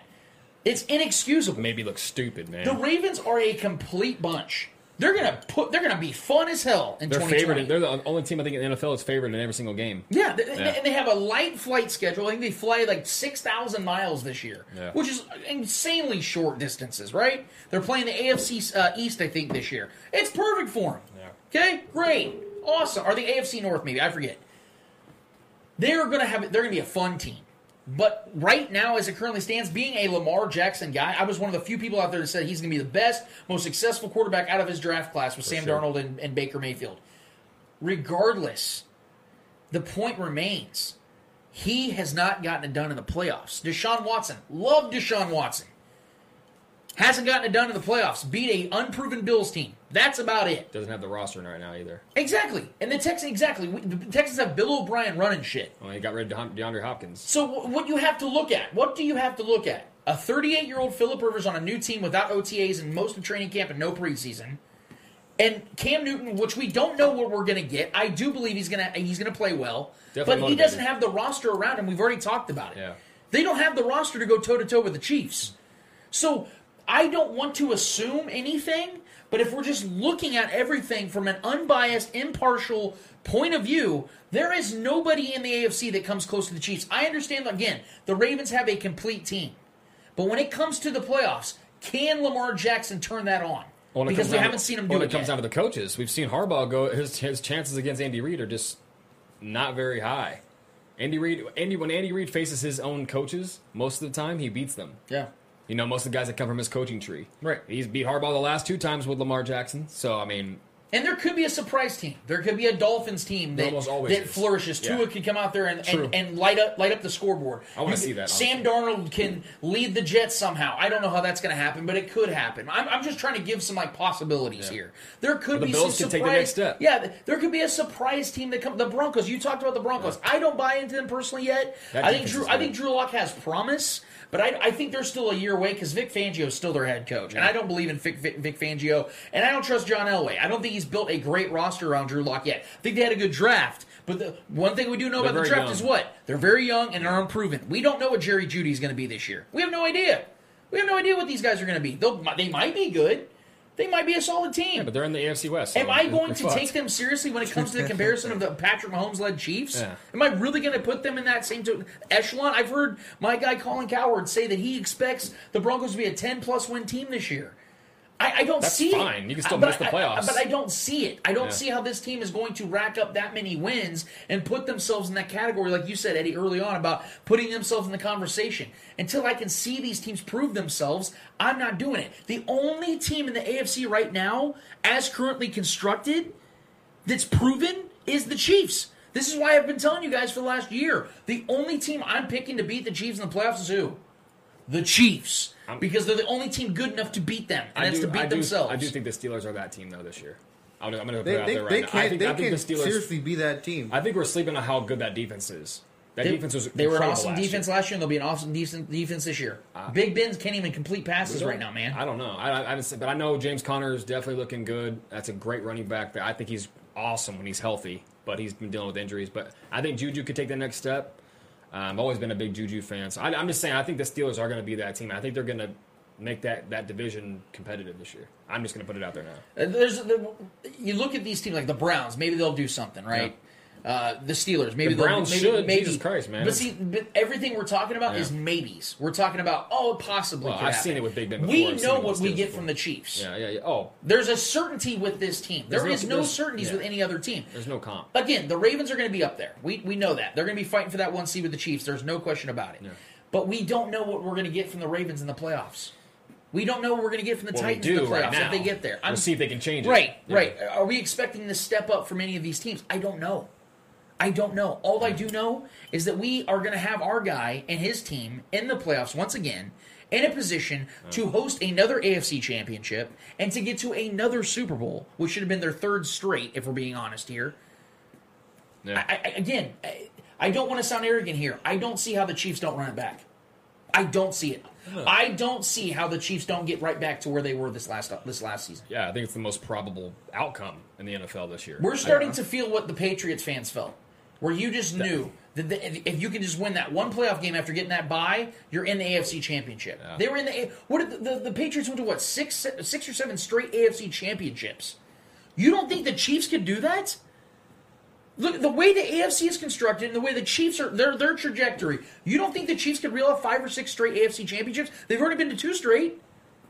And it's, not, think- and it's not even just the talent that we have. It's just the, the camaraderie that we have, the, the community that we've built with, with this Chiefs team and with these players, with bringing Chris Jones back and the hype that's going to bring too. You know, all these guys are so stoked for each other. There's not one guy in the locker room that's kind of a cancer. Everyone's a collective, a collective group, and that's the, that's the thing that sets us apart, man. That's the thing that makes us so different. Is the fact that Mahomes is who he is. You know, he's out there just living his life and, and, and doing what he can to keep guys around him because he knows that it takes a team to win. And this this team just has a different feel, man, than any other team in the NFL. I'm not even saying that just because that's my team.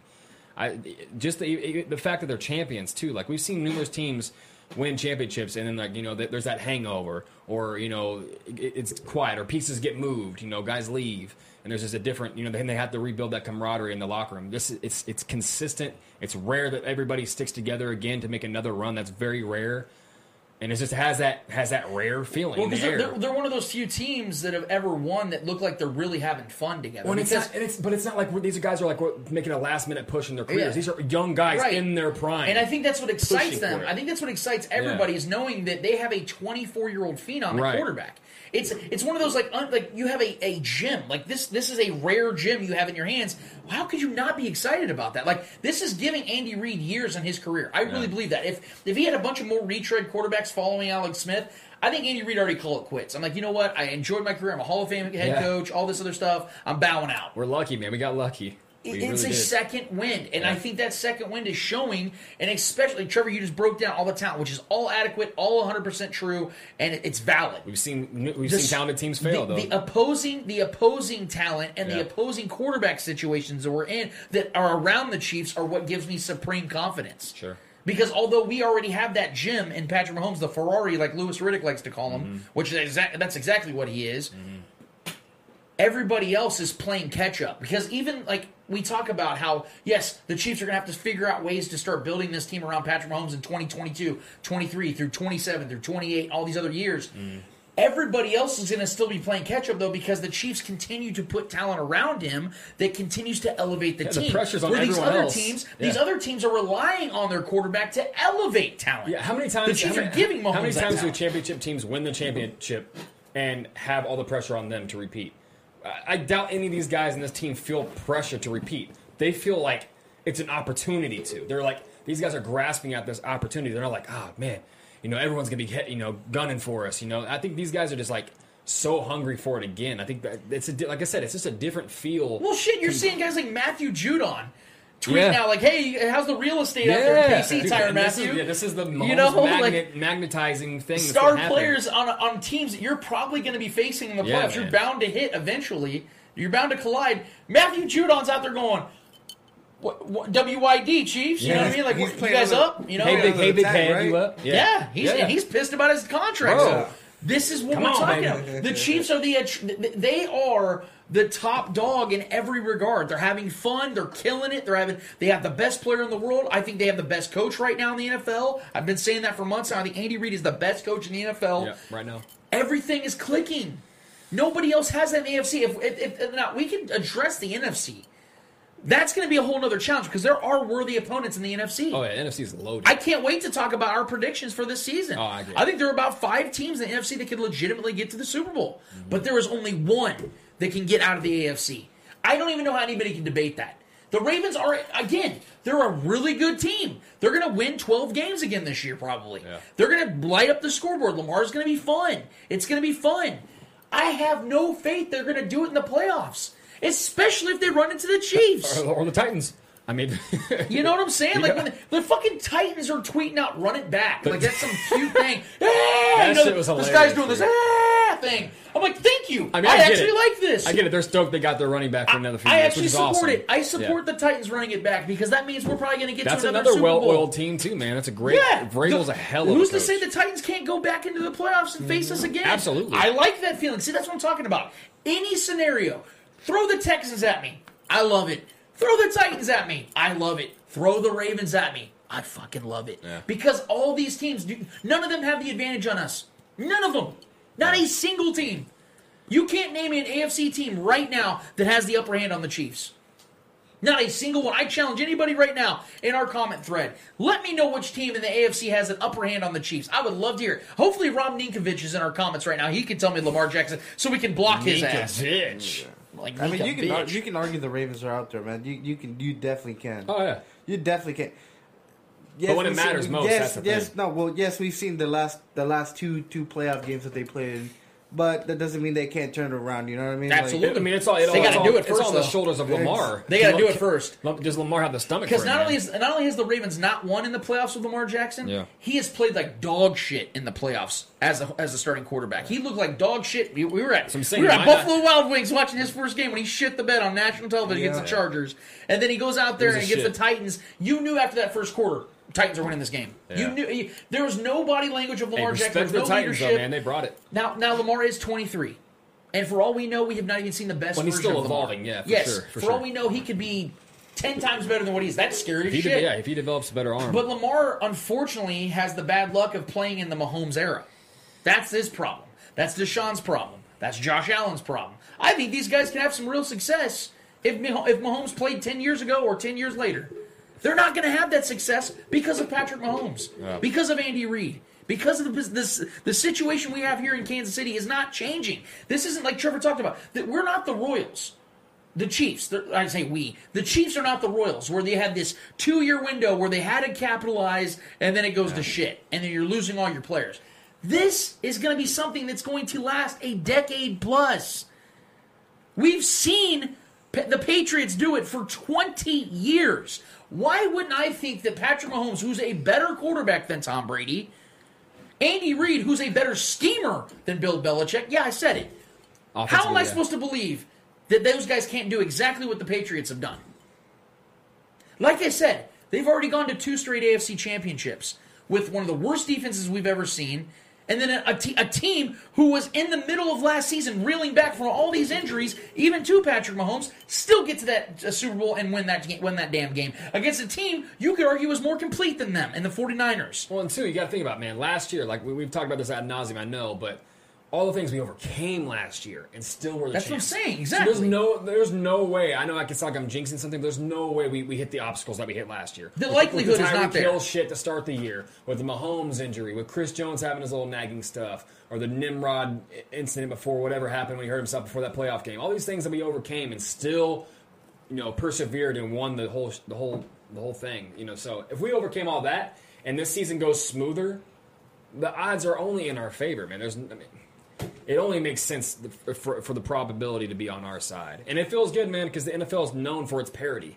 It's known for teams that are expected to do great things to, to fall, and, and teams that weren't expected to do much to have the underdog mentality, you know, over you know succeed what their their expectations were. So it feels good that we're the team that's at the top of the graph, just scooting along at the top of the straight line. You know, we're not the one going like this or crashing or, or you know, an underdog team that's peaking at a certain point. We're going to be the consistent team with the championship pedigree at the top of the draft, just scooting along and just making our way.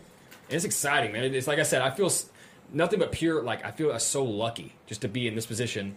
You know, our podcast being you know starting in the the, the time that it did. You know, in the perfect timing of this whole era.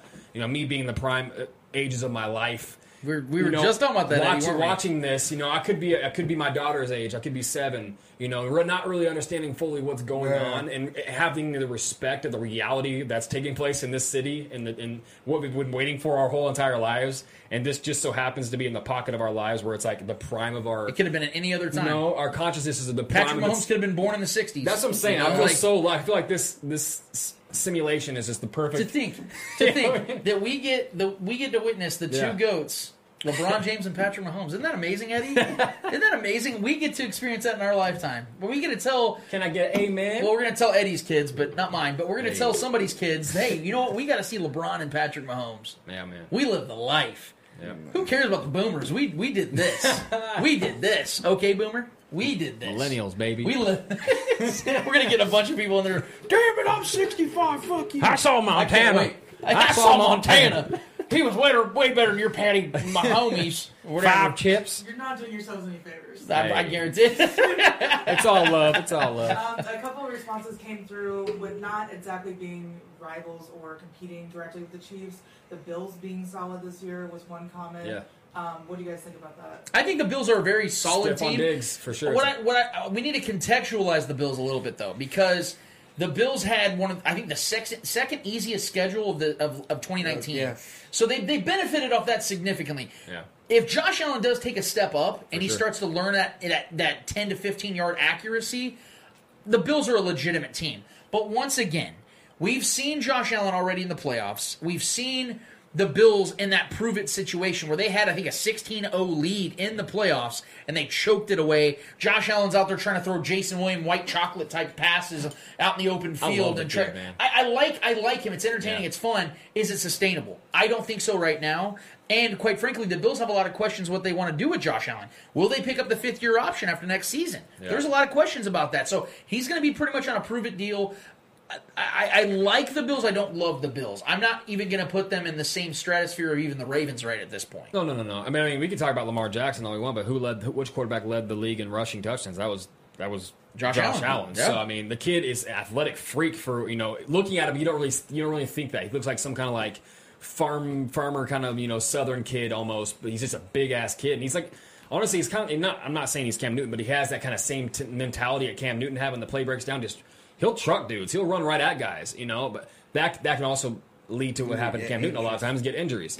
The kid has a rocket arm. He's just very inaccurate. If he can tighten it up a little bit, accuracy's not that Well, I mean, you got you got a true a true number one wide receiver now. They had Smokey John Brown, who I love last year, but he's not a true number one. He's kind of like a, a field stretcher, but really good with the, the ball in his hands. But Stefon Diggs is a true number one when he's healthy. Stefon Diggs is one of the best, if not the best, route runner in the NFL right now.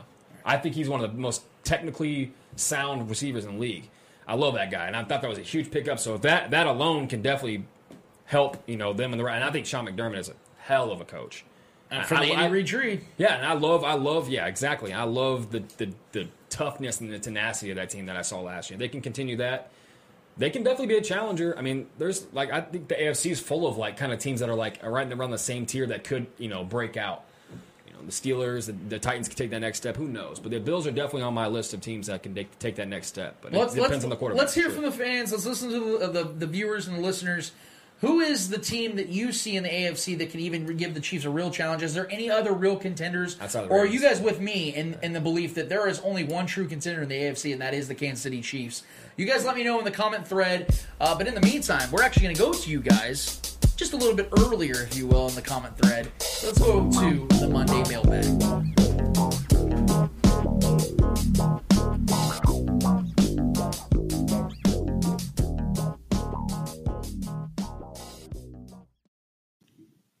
KC Hemp Company, your most trusted CBD provider in Kansas City, shipping nationwide. Ancient plant for a new age health. Follow them on Facebook and Instagram at KC Hemp Co. Mail time. Mail time. Mail time. The mail's here. Back at it again on the Spoken Podcast for the Monday mailbag. Each and every week, we give you guys the opportunity, the platform to give us what you want to talk about, what's burning on your minds and in your hearts in the world of sports. And hmm. in case you know, in case you missed it, the world of sports is coming back, guys. I'm Lance Twidwell with my guys Trevor Twidwell, what's good, Eddie good? Ortiz, Yo, yo, and the one and only Miss Gat. Eddie Ortiz, Mr. Yo Yo Yo himself, Mr. Eddie Hodge. Yes. What's going on in the Monday mailbag? All right, we got. uh I heard it was popping. Yeah, we got new. We got new uh people. you see we got That's nudes? what- Do it. You got nudes. We got Someone nudes. put nudes in the Monday Yeah. mailbag? New dudes. Yeah. Jesus. All right. So first question comes from uh, Chad James.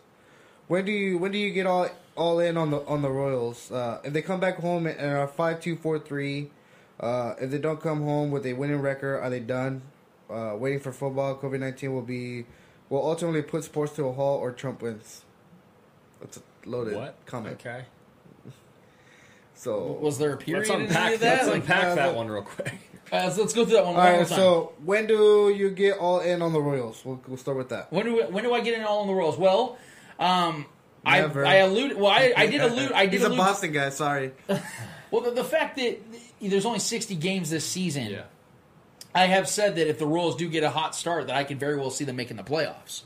Uh, they got a lot of young talent, unproven talent. I will give it that.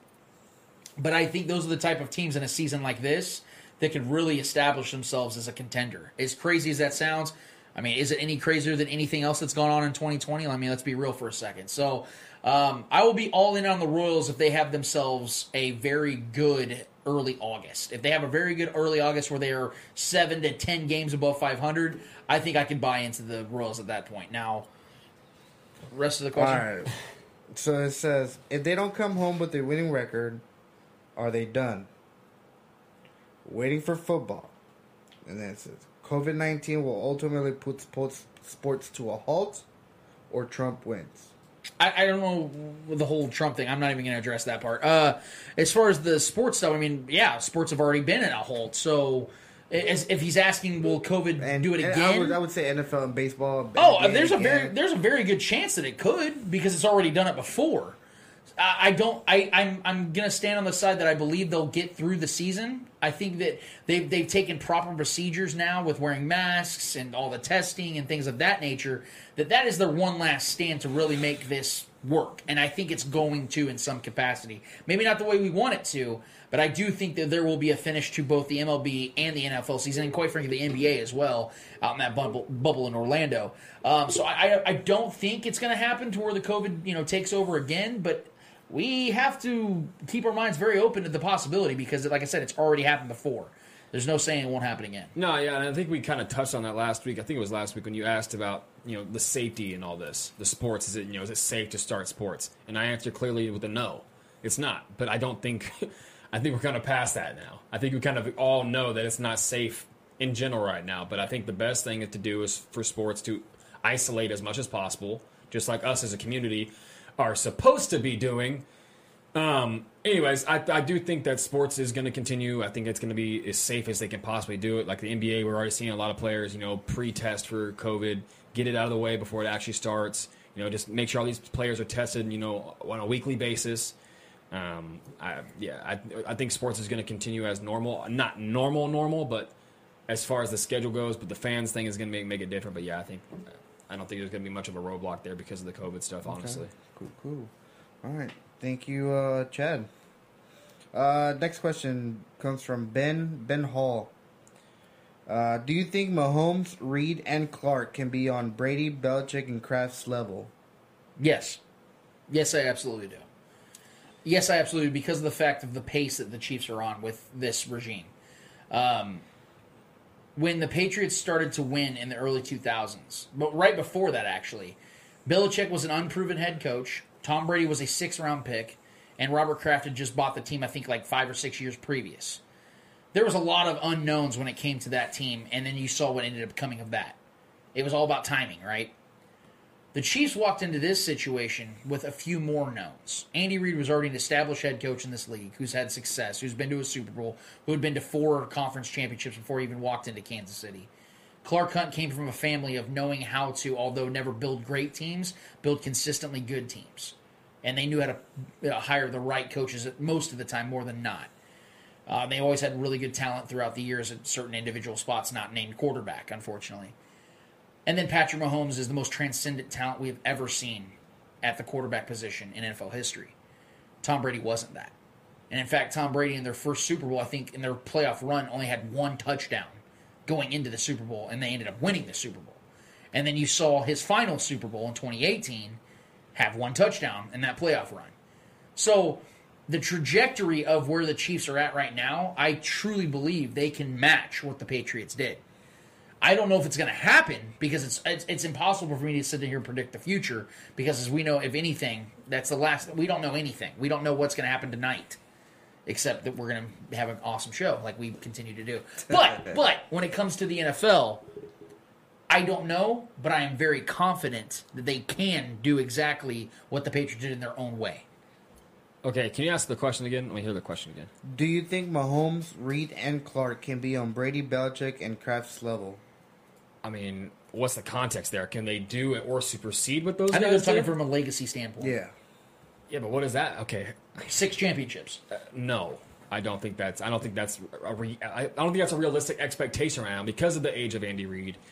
Um, I, I still think Mahomes could do that as far as an individual player, but I think Andy Reid. I don't know how long. We don't know how long he's going to be coaching, and to project the thing that's never been done before, what the Patriots did, which is more of an outlier in sports, period. Um, I don't. It's just not really probable in reality, to be honest. Like I, I, I I'm not saying it can't happen, but honestly, as a realist, like that's just that's expecting a whole lot, you know, for for that trio to to have a legacy like that. That's just like that, honestly, that legacy in, in New England is an outlier. Granted, there's a lot of cheating scandals and a lot of things that you know on, on their on their record that kind of you know dampers it a little bit. Uh, and the Chiefs have nothing like that, and I doubt we'll have anything like that moving forward. Um, I think the future is bright. I think we could have a handful, but I mean, we're talking what eight Super Bowls. They went to nine, yeah. nine. They went to nine in twenty. Oh, what seventeen years? 20. 20 years. Nine Super Bowls in twenty years. That's that's asking for a whole lot, man. And in the NFL, that's that's an absolute outlier. So if I'm a realist and I'm being honest with myself, I think we're gonna have great success. I think we're gonna have a great run, maybe a couple great runs. But you know, winning a handful of Super Bowls, six Super Bowls, you know, and going to nine in 20 years or so in the in the home Mahomes era, that's that's asking for a whole lot. So I think probability leans against that. I don't think that I'm I'm doubtful that anything like that ever happens again in the NFL. Um, but I mean, records are meant to be broken. Legacies are meant to be you know superseded and, and surpassed. So uh, I'm gonna have to say that's kind of out, outside of reality right now for me. But if Trevor's we, a downer. I- I'm just Yeah. being honest, man. If, if How dare you was doubt to- Mahomes. That's asking. I mean, you're going right to the tippy top of all sports dynasties and asking if that's going to happen. I, I can't say yes to that yet. I mean, won Patrick one. Mahomes won a Super Bowl before he lost a game by more than seven. It's not even a question so- about the talent of the quarterback. That's that that's that's that's completely outside of the. Throw that out there. I'm just saying, man. As far as the organiza- organization to have that kind of continuity is, you're asking for a whole lot. You're asking for a whole lot there. So, all right. So yes, Trevor's saying yes, it'll happen. I fucking hope. I fucking hope, dude. And his his second part of the comment is, uh, if Veach can resign Jones, are you set with making him the GM for the next twenty years? Like let- let's go- look. Getting Patrick Holmes ten years was even crazy to think. I'm think. ready to risk it all for Veach. So Okay, so you- you're sitting here saying, "Oh, they're, they can't, they can't do six Super Bowls," and I was like, "Oh yeah, twenty years, give it to them." I look, Those are man. extreme questions, man. Carl Peterson, I think, was here for was it twenty eight years, twenty nine years? I want to say as the GM. Oh, he was Long pushing- ass time. I, I'm pretty sure he's pushing thirty. Shaggy's probably listening to the show in his car right now, going 30, 30. No, I, it was it was three decades worth, right? Carl Peterson here was for a long time, Yeah. and it has already Brett Veach has already had more success as the GM than Carl Peterson ever had. or any other GM. yeah. So, and, and, I think Veach just turned 41, if I'm not mistaken. Could I see him being here for 20 years? Yeah, I absolutely could. The the whole thing, though, is, is that the, the, the changing of the guard, the inevitable changing of the guard, because Andy Reid won't be here for 20 years. So, what's to say Andy Reid's here for another eight years, right?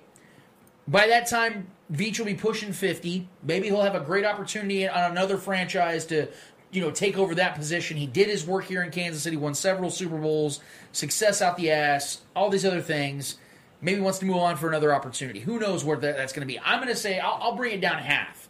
I would give Brett Veach at this point because of what's already happened over these last two years. I'd give him a 10 year deal. At the same time, I don't want him to be too comfortable because he's already comfortable being Andy Reid's guy. If you give him a prolonged contract like that, one would think that there would be an overabundance of, of, of comfortability, and I don't want him to be there yet. I want him to feel like he has to continue to prove himself. I don't know what his contract looks like right now. I don't know how many years he has. They never really disclose those things when it comes to executives too much often. But I, I would like to bring down as many years as possible. Not that I don't love Veach, and I don't think he's going to continue to make a great jo- do a great job. I ain't trying to give him two decades worth of a contract right now. Yeah, I don't know about that, but the thing is that that's different about Veach. And again, I don't like to keep saying this because this is my team and I observe them more than any other team. But the thing, the vibe I get with Veach is he's like this. He has like this mobster player gambling type mentality where he always kind of has an edge to him. Where like there's like something behind his lips that he he wants to say, but he's not going to say it. He kind of like has this like little like. You know, lingering in the dark kind of feeling about. about there's just like this, this There's a mystery. There's a yeah, mystery, there's something yeah. about him, man. He's kind of like he's like a wheel and deal behind the scenes, kind of getting shit done type of guy. Obviously, and, that's, and it shows. Um, I, I feel like he is constant. I think he's. I think he has like this gambling, not gambling, but like this addiction almost to like being aggressive, just like in the years with the draft. He always, you know, he's been trading the first round picks, you know, for his last couple drafts until this one. Um, you know, being aggressive with you know going in and getting guys, and you know, in the free agency market. You know, and I think I think that's something that he like gets not gets off on, but like kind of in a way gets off on because it's he's a young guy and he's still like you said he's you don't want him to lose that edge where he's still kind of trying to prove himself. And I don't I don't feel like he. I mean, I know we're, we're in the now right now, and I'm, I'm going off that, but I don't feel like he is that kind of guy. I feel like I mean, he, and plus he's so young. He's like a young fiery guy. You know, he didn't make the league. He was a, he was a player himself, so he has that like that edge to him where he's almost like has like a player mentality, but put in a, you know in GM shoes. So I, I just love though his aggressiveness. I love his edginess as a GM, and obviously he, he does. You know, he's he's a player's GM. Obviously, he gets you know he gets his guys paid when when it's the proper time to pay him when they're in their prime. You know, he's he's he's the he's been the you know him and between him and Reid the biggest you know communicator between the players and getting shit done and getting guys you know you know and keeping guys in this locker room that want to be here. You know, so. 20 years is a long ass time, but I, I can definitely see that being a possibility for sure. I mean, not not signing into that right now, but doing like a decade at a time. Why not? I mean, if he keeps doing what he's doing right now and he's, his trajectory is only looking, you know, sky high, you know, I it's not outside of the realm of, of possibilities for sure. Cool, cool. All right. Uh, next question comes from Corey Alston. It says, "Longtime listener of the Spoken Podcast, just have never joined the mailbag before and asked the question. But mine is, if Jordan Reed stays available on the free agent market, should the Chiefs bring him in as a backup to Kelce? Uh, first of all, thank you so much for listening and being faithful and chiming in. We do appreciate that. That is the For goal sure. with the Monday mailbag. So thank you so much, my man. Uh, to answer your question swiftly, no. Uh, for multiple re- multitude of reasons. Uh, one, Jordan Reed is injury prone. I feel like he'd be a waste of time. To be honest with you, uh, dude, he's super talented. He's always hurt. Um, and also the fact that the Chiefs don't need him. The Chiefs have uh, uh, Seals Seals. Jr. Yeah, you know, it- we talked about it last week with Ken Swanson. I like You kid. almost forget he's here. He's a 25 year old stud Yeah. Tight end that is gonna. I think he's gonna flourish in this offense. Travis Kelce, best tight end in the NFL. You have a plethora of weapons all the way around Patrick Mahomes. Where is Jordan Reed going to fit on this team? He's not. So to answer your question swiftly, I don't really see the benefit in bringing in Jordan Reed. As an avid fantasy player, I remember a few years back when Jordan Reed was the tits. Yes, of With Kirk. Cousins, yeah. Well, him it was it was always between like him and Gronk for like a couple years there, uh, where or Jordan Reed was the guy. If you if you didn't get Gronk, you take Jordan Reed with that next pick because those he was putting up he was putting up like wide receiver numbers. You know until Kelce obviously took over that, but um, yeah. You know what? I mean, I wouldn't mind them taking a shot because he's going to be extremely cheap, and it's not a bad idea to have you know depth. But when he gets his chance to be on the field, I mean, like his his chance of of, of finishing a season is so you know probably below 50 percent if we're being honest. Because honestly, he's just that's one thing that me being a fantasy player I've learned over the years when I've taken him you know in, in certain drafts. You just have to learn the hard way. You know, he just he's, he's one of those guys that just has that track record of not being able to stay healthy. Whether it's a toe, he has like turf toe consistently has turf toe injuries and things that are just nagging. So yeah, it's probably not worth it. But he would be extremely cheap, and he does have a lot of upside. But it's a higher risk than I think the reward is. So. Next question comes from uh, Donnie Couch. Donnie, I knew he was coming around What's up, buddy? sometime. Shit. Yeah, right. Says, hey guys, my mem- uh, and my main main uh, Lance. My first question is: Is this uh, has Andy Reid passed Hank Stram as the greatest coach in Chiefs history, or is Hank Stram All these are legacy still questions. the greatest coach? No, I'm like I'm liking these legacy Yeah. questions because we get to actually like have a real legitimate conversation about this stuff finally. Yeah. Uh, Donnie, I, I will tell you this, man. I said before last season that Andy Reid is the best coach in Chiefs history because of the fact that Andy Reid changed this franchise and saved this franchise unlike any other coach ever. No, no offense to Hank Stram. I think he was a, an absolute amazing coach uh, for his time. he was a trailblazer for this. He absolutely was. I mean, Yeah. he, he, you know, he designed plays that the NFL did not know, and they worked to, you know, for they they, totally tr- revolutionized the game. And Hank Stram was one of the founding fathers of the NFL's great head coaches. Having said that, that was a different, a completely different era of football. Andy Reid is is facing competition unlike anything Hank Stram ever saw uh, league wide. Uh, Andy Reid has to deal with adjustments, constant adjustments that Hank Stram never had to really worry about. Uh, there was a his, there's a history of football and a documentation of football that Andy Reid has to counter constantly that Hank Stram never had to deal with. And quite frankly, I just think Andy Reid's a better overall coach. I just think he's a better overall coach. Um, so no offense to Hank Stram's legacy, he will forever be known as the 65 power toss trap coach. He's always going to have that play. Punch it in there, baby! You know, he's got those cool one-liners and stuff, which, by the way, Hank Stram, fun fact, was the first head coach in NFL history to be wired up. Is a, mi- a mic'd up, I should say. Oh, I didn't know that. First ever head coach. So when you see that, that that game when he's all lively and stuff, some of the players are kind of thrown off because like, wait, this isn't how Hank usually is. Yeah. He's like clearly like he's juicing it up, he's saucing it up for something. They come to find out he was mic'd up, so he's the first head coach to ever be mic'd up uh, for for the league. And all respect to him, Andy Reid's just simply the better coach. I'd, I'd pick Andy Reid seven days out of the out of the week. Yeah, it, it's. I mean, if we're talking legacy, it's it's it's a no brainer that it's Andy Reid. Honestly, just because of the, the com- competition that Andy Reid has been in, you know, his run in the NFL. The NFL is just a way more talented. The the, the talent pool is just it's it's not even fair how better the league is now and compared to the time back then. Um, granted, he was a trailblazer. He he definitely helped the evolution of what the league is today. Um, and definitely was an entertaining character, charismatic uh, leader, um, well dressed on the sidelines. Uh, just everything about him was he was just uh, a magnetic type of guy. I wish I could have known him. Um, definitely a legend here in Kansas City, no doubt. Uh, but Andy Reid, I mean, what six all time in wins, still going. Could end up, you know, in the top two if he keeps you know his trajectory. You know, I don't know if anyone's ever going to take that first spot, but you know he he's on pace to to revolutionize his his career, and he's already had a Hall of Fame career leading up to this. You know, so this is this the, he, Andy Reid. It's it's it's not even really close, honestly, in my mind. No disrespect, but Andy Reid is an absolute first ballot Hall of Fame coach. Okay. Next question uh, from Donny Couch. Uh, I knew there was gonna be a follow up. I, I just knew it. I just knew it. There's So never just a one question Donnie. You know, Oh, it's always a multiple it's- question it's Donnie. multiple question Donnie. And. I guarantee he was posting them throughout the week. Like I guarantee, if you look at the times, I bet they're all different. He's at home just jotting them down. Yeah, that's what I love about Donnie. All right, second question. What is the Royals' biggest weakness heading into the season? Is it the bullpen or is it something else entirely? Oh, it's cool. It's clearly the bullpen. Uh, they have traumatic issues with bullpen right now. In fact, uh, it's it's really hard to predict right now because again, we have not seen any real baseball yet. Yeah. I think that's going to be their Achilles heel if they're they're going to try to make a run.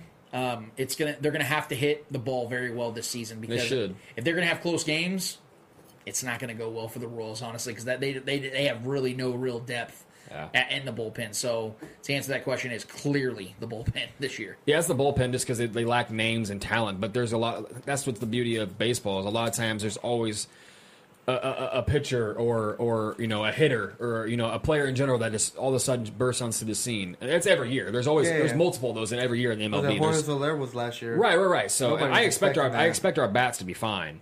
Um, but the bullpen is the question mark. But the bullpen could be, become the strength. You know, who knows? That's that's the beauty of baseball. You know, it's just the the, the, the two sides of the game. You know, I gotta mean, get on hot streak. Right, absolutely. Momentum is everything in baseball, Mm-hmm. especially if you start hot with the 60 game season, like Lance just like said a few minutes ago. It, but yeah, the bullpen is definitely the question mark. But you know, they have a lot of young guys. You know, young guys that could you know take advantage of the moment and shine. And I'm hoping that's what happens. It could, very well could. But yeah, de- the bullpen bullpen is definitely not something to be confident in right now for sure.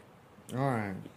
Next question, Donny Couch. Uh, what you, what is your thoughts on the Royals getting two players from the Padres for Tim Hill f- of all people, and one of them is Franchy uh, Cor- Coronado or Cornetto, who I love, and is also third behind Joey Gallo and Aaron Judge in OBA contact since 2018, and who I think can have as multiple upside, if not more, because of his speed. He just needs to clean up his hitting. So, what do you guys think? Because I love it. There's there's a lot of potential with this trade. Tim Hill, uh, I was reading something earlier today about how the Royals really didn't want to let go of Tim Hill. Uh, they they like him a lot. Uh, I don't know if that's just them saying that because they they they traded him and the and the Royals like to treat their organization like a family. I don't know if that's the case or not, but Tim Hill does have promise, and I think that the, the Royals did really like having him. So I don't think the Royals would make a move like this unless they really did believe in these young talent players that are they're bringing into the equation. Because I do know that the hitting does need to be cleaned up. Donnie is correct, but this guy has a lot of promise. He's right about the OBA. I think he's talking about the on base percentage. Actually, his on base percentage is actually fairly high, considering that he has very few at bats at the major league level at this point. Um, but I, I would- reference the Zack Greinke trade. I know that Tim Hill's obviously not in Zack Greinke's level, but back then when they made that trade, people thought, "Oh, you lost out on such a great pitcher," which in all actuality the Royals did. But with that, they brought Alcides Escobar and Lorenzo Cain, who ended up being two pivotal characters and them winning a World Series and being in back-to-back World Series. So if I'm going to trust Dayton Moore in a move like that, that was was extremely controversial back then, when you didn't have any success before then, no cachet in Kansas City, I'm going to trust him now when he has that cachet and has that success and then that ring to fit. I'm going to give him the benefit of the doubt and believe that this is the right move for the Royals moving forward. Yeah, I, don't have much more to add to that. That was pretty much on point of how I feel about it. I, I think you just gotta trust the ownership and trust the new new wave of management in this in this you know because we have a new manager you know? So we don't know how everything's going to be how everything's going to play out. New management could be good it could be bad. You know we don't really know how this is all going to start rolling out with the energy and how these guys actually mesh. There's so much mystery to it because not only is it almost a, a whole almost a new team in a lot of areas it's a new season. It's not only a new season but it's a just a asterisk type season. It's you know so everything's going to be kind of the energy is going to be different. Everything's going to be a lot more uptight and a lot more um, uh, uh, uh, energy as far as going into each game.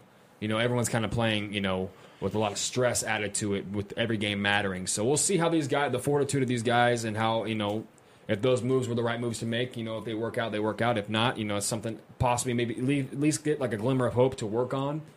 Um, but I think you know you just gotta you gotta trust it, man. You gotta trust what you know Dayton's done. You know, he's he's he's brought a championship here. You know, and I mean, you got to expect him to, you know, go through a little rough patch and then Yeah. possibly build on these new younger guys, and that could be something. You know, I- it's I think it's a definitely an exciting time to be a Royals fan though, because I think we have a lot to look forward to possibly. Alright, This is a fun question that Johnny Cal just asked. Uh, so his next question is, uh, where would you put a statue of Andy Reid, and what moment would you memorialize in the form of a statue of Andy Reid? Man, I, I've been actually thinking about this. That is a good question. Um, as far as the location of it, I mean, I, I would imagine somewhere like where you know you're driving on the uh, north side of the Arrowhead Stadium. I'd like to, you know, that's like the the spot, or off the highway area, you have a, a spot right in the in the middle area over by uh, uh, Lamar Hunt, somewhere over there next to him. I would love it if they had the moment where they splashed him with with the Oh. Gatorade.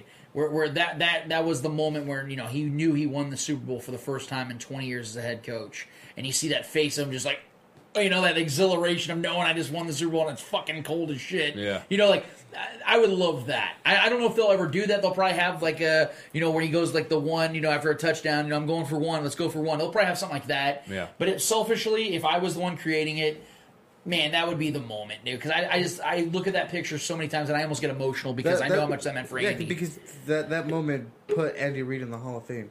It- it- No yeah, they clinched it. No It- question. Yeah, there was no n- n- no more. Like people would question that, which I think is absolutely absurd. sack. Never, Yeah. even if he never won a Super Bowl, he he would be the Don Nelson Yeah. of the NFL, and Don Nelson's a Hall of Fame head coach in the NBA. So. Yeah. Yeah, you're right though. That clinched it. And I would love for that moment to be the, what they capture in a statue of sorts, and that statue is coming.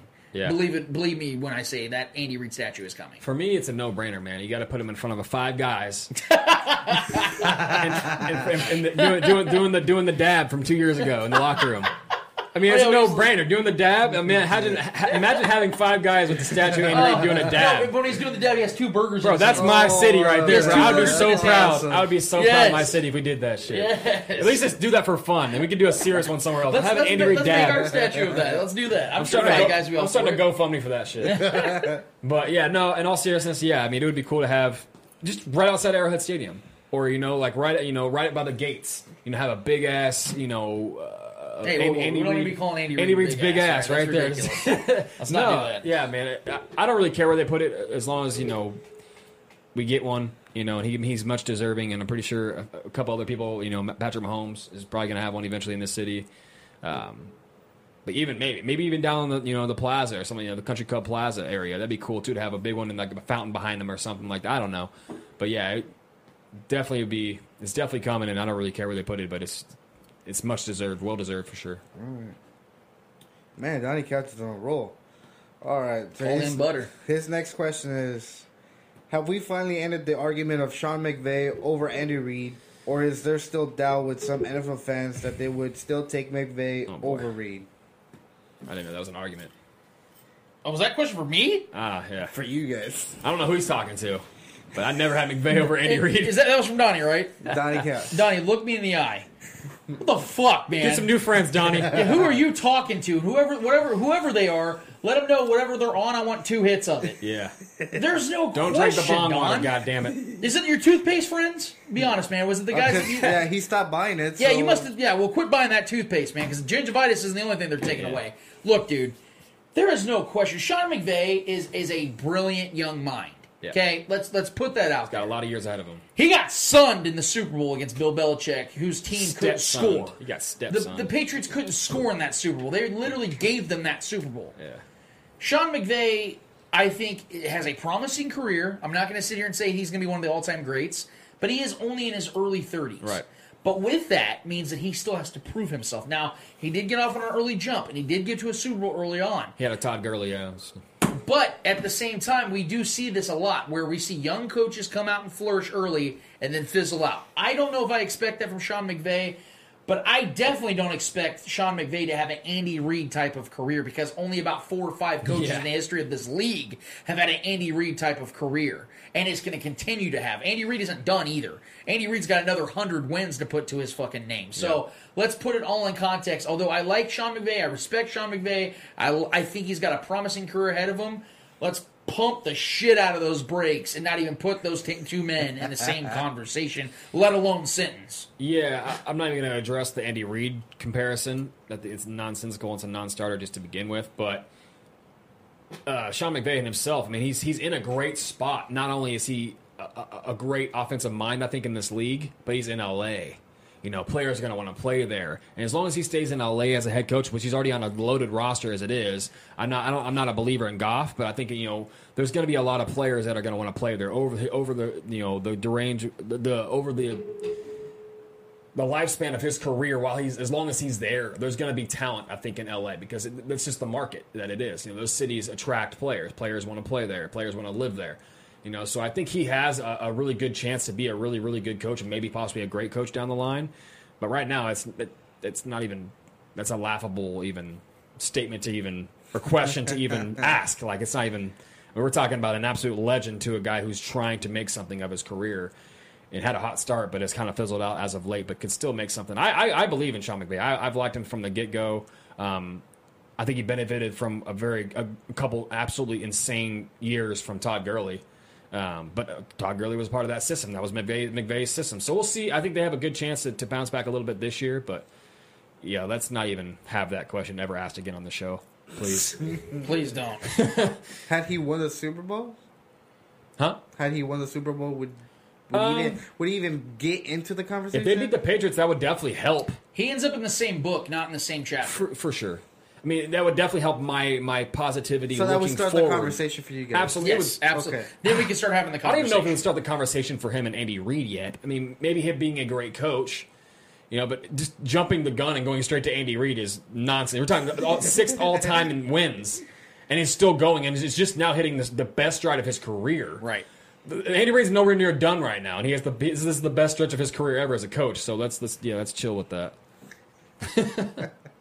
All right, his last question, uh, Donnie Couch's last question is: What are your thoughts about Matthew Judon, which Lance talked about it earlier, uh, Yeah. asking what the real estate is in KC, and what if he was to come here? Because we all know Brett Veach is uh, magical and could actually pull pull that off for some reason. Would it make the pass rush better than 2018 or on the same level? Oh, you had Matthew Judon to this team with Frank Clark and Chris Jones. Yeah, it's going to be much better than 2018. Seeing 2018, although led the league in sacks or tied, I think, of the Cardinals in sacks that year, Yeah. was one of the worst defenses in football. So, uh, yeah, adding a, I think he's 27, if I'm 26, if I'm 26 or 27, if I'm not mistaken. Yeah, Matthew Judon's going to make this team significantly better. Do I see it happening? No, because Matthew Judon's going to go make his money somewhere. Yeah. And I don't think it's going to be in Kansas City, despite the fact that we have like this leprechaun who keeps bringing us gold coins every five minutes. But besides that, no, I, I do think that Judon's going to go get his money. I do think if Judon had his way, he would be in Kansas City. But at the end of the day, I think the dude wants to go get his bread. No one's going to hate him on hate for that. But Yeah. yeah, in a utopian society, in a, in a, in a, a fantasy world, yeah, sign me the hell up, dude. Yeah, of course. Yeah, absolutely. I mean, if we pick up a guy like that and, uh, and add that more, that much more talent to this already extremely talented defensive roster, it's going to affect the scoreboard. It's going to make this defense that much better, uh, and just adds that much more pressure to the opposing quarterbacks. And you know, not only got to deal with two sharks on the ends, you got to deal with that guy. That would be that would just be unfair and outrageous. I mean, the, the league's already shitting themselves already that we the fact that we kept Chris Jones here for another handful of years. No, the, the league is shitting themselves so bad that they took on like three diaper, diaper sponsors. It's that bad. So Literally, Yeah, like mommy, wow, I'm a big kid now. Like the Ravens and all these other teams took it on because they knew they're gonna be shitting themselves when they played the Chiefs. It's that legit. I just so. love the fact that these guys are on Twitter progressively, you know, you know that they're on Twitter just like pushing for you know to be here and be in Kansas City. I just love it, man. The fact that he's asking about that, and even if it's a joke or even if it's like you know in, in slight, it's these guys are actually they know what's up here. They know this is the spot to be right now, and it feels good to be a fan of that. So All right. So last question for the Monday mailbag comes from Corey, Corey Alston again. Uh, says now that the not not that Chris Jones is locked up, do you think the Chiefs make any more moves, or do we roll into the season with this squad to try and run it back? Oh, I think they're absolutely done now. Um, anything of note, I should say. I'm sure there's gonna be some guys they bring in to you know for training camp. You know, Jags. You know, just guys, uh, training camp bodies, things like that. Uh, anything of note, though, I, I mean, what else could they really do, man? I mean, let's be real here. This Their is one of the this up. is one of the greatest off seasons, not just in Chiefs history, but in a long time in the NFL. yeah, Um, very successful.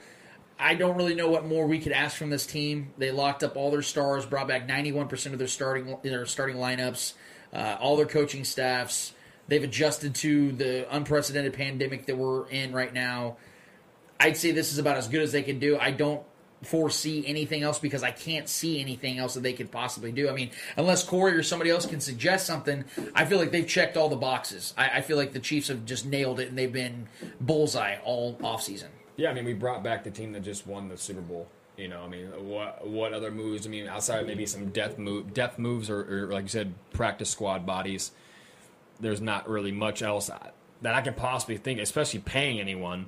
You know, unless someone wants to come on the cheap, cheap. You know, some older veteran want to make another run, like a Suggs, like you know, like kind of how Suggs did, which worked out in his favor. Um, yeah, I don't think I don't think anyone of, of big a big name would be you know on the on our you know radar at all. I think we're I think we're pretty much set, man. I think we have uh, the roster needed to make the best run at this possible, and um, but I'm not I'm not counting Veach out at all or Reid. I think those are those two guys are always on the hunt. They're always you know they have that nose for you know fresh blood. You know. The, you know, and they, they both have are scouts at heart. They both have that scout mentality where they're always, you know, keeping their ears perked, you know, for for guys that are you know getting cut from other rosters or you know who knows. There's so much movement in the NFL during the leading into the actual season. Um, uh, yeah, I mean, I, if Veach, I'm, I'm going to trust at this point. I have no choice but to trust everything Veach does right now. So whatever moves he makes, even if it's somebody we're not too familiar with, it could become. You know, we've seen guys, you know, uh, with Fenton and, and, and what's the other name, the, the other corner, um, Charvarius Ward. Charvarius Ward. Like we didn't we didn't know what the fuck these guys were, and uh, you know, then they're starting in the Super Bowl. You know, so it's even if it's not a big name or you know, like I said, a popular player, it, it could be somebody. Uh, you know, Pennel, guys like that, guys that we bring in. You know, uh, I don't think there's going to be any big names, but I do think there's going to be some movement, and you know, who knows? But yeah, I think we're I think we're pretty set as far as roster goes. Yeah. Do we have uh, any comments to uh, address in the live stream? I think Donnie wanted to clarify that this that question that you were a little bit confused by, where you said, "What the fuck?" Th- that was for dumbasses that said that years ago. He said, "My bad." Should clarify the question. Oh. Uh, Donnie also Still. asked Lance, "What if we bring in Jadeveon Clowney? Would that make it even better?" Oh, I mean, the, the thing about Jadeveon, yeah, He is that wants would- money, too. it- it- well, from what from what they've gathered, uh, he's looking at also one year deals that are worth around ten to twelve million dollars. I- If the Chiefs could finagle that, yes, I absolutely. Because although Clowney is yes. not a great player, you add? Jadeveon Clowney to this defense on a one-year deal, prove it deal to get dude. yes, because he's Just to get that motivated as hell. That's he's just- 26 years old. It's the perfect opportunity for both sides. That is the perfect opportunity. Yes, if the Chiefs could land uh, Jadeveon Clowney on a prove it deal, give me give me Jadeveon There will be another bounty gate happening again because players, are, coaches are going to be wanting to just take our guys out. That's be bullshit. I'd Yeah. be pissed if I wasn't a Chiefs fan, man. that'd be that would be ridiculous. Uh, there's also Kent says it's 10:30. How are y'all still going? Love Kent you. who? Kent Swanson. Kent Swanson, are you listening? Swansonator. You watching right now? Swanson. I'm surprised you didn't talk about. Hey, Swanson. Hey, I want to let you know, man. Friend of the show, Matt Stafford says hi. Hopefully, Kent's watching. Love you, Kent. Thank you so much for everything, man. Appreciate you. It's all right, Kent. We can talk about we can talk about his, his record against You know, teams, Kent's, Kent's teams over 500. Yeah, Sorry. Kent's chucking his hat across the room as, as I'm saying this right now. I can literally hear him screaming. He rage quit. He's out. Blocked. Reported. You guys had a very intense mailbag though, but no other questions. Awesome, awesome. Well, I guess it leaves us for only one thing left to do, guys. What is that? Hold this L. It's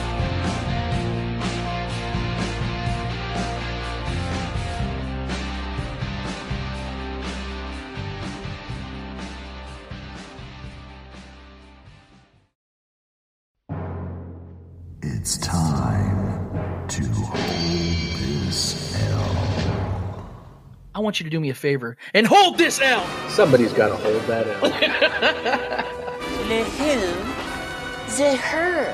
I'm talking like caps lock L L L L L L L LL Cool J style. Hold that L. Good God, man. Hold this gigantic, veiny, pulsating L. Man, you are one pathetic loser. You ignorant bastard. oh, that was great. Oh, hold Sorry. this L.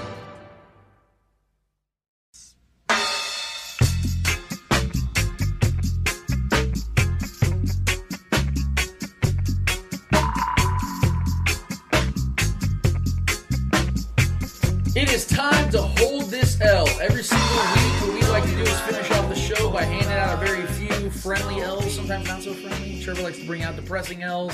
Eddie likes to bring out Formula One L's. Uh, and I like to just shit on somebody every once in a while. It's kind of fun. So Or hold your own. Yeah, hey, you know, and I'm probably going to have one tonight. So speaking of that, Eddie, go ahead without further ado. Who's holding the L this week? Oh, we're going to Formula One. Hey, yeah!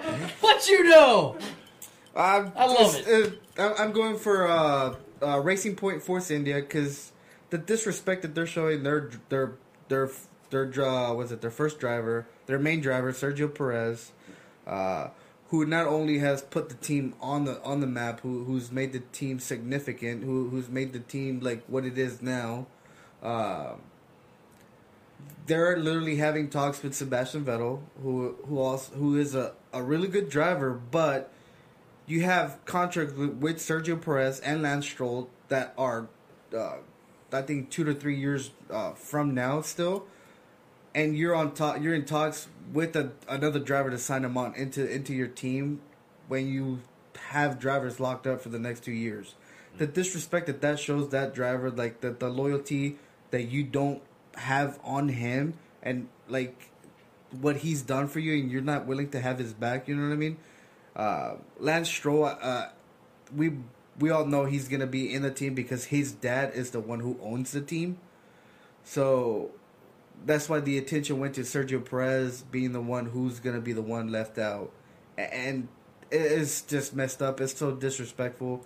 Uh, he's literally brought you all the success that you have at this moment. Lance Stroll hasn't shown anything. Sergio Perez has gotten you podiums, has gotten you, you know, has put you up there. Right. And uh, for you to disrespect him like that, I, I get Sebastian Vettel's a good driver, but he is on his way out. He is in his, uh, you know, mid thirties. He's not the same driver he used to be. I think Sergio Perez is a much better driver at this moment. Uh, he has proven it within those last two weeks. He has shown that, you know, he's he's proven it. He's gotten what it takes to be a top driver in Formula One.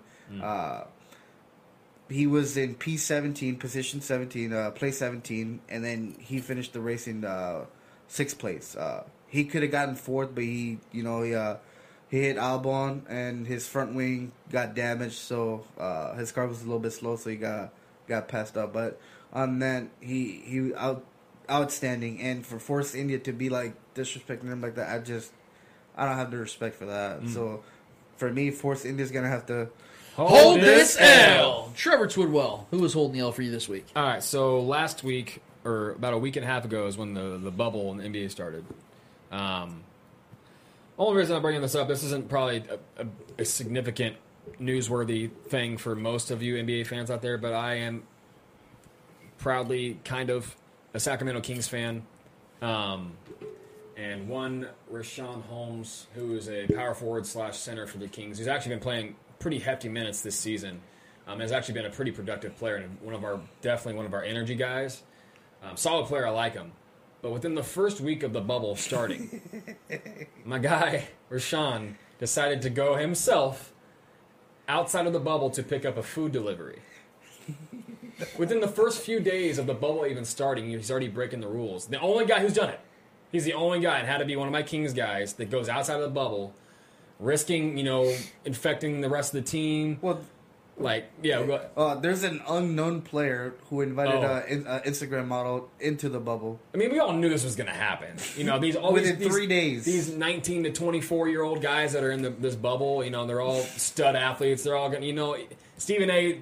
hit it on the hit it on the head, man, when he when he was talking about that. But yeah, Richaun. Uh, now he's got to go on a 10 day quarantine, a self quarantine. So not only you, are you away from the team entirely, isolated by yourself in your hotel room for 10 days, bro, by yourself, just because you wanted to go pick up some food because you didn't like the food in the hotel or that the NBA was providing for you.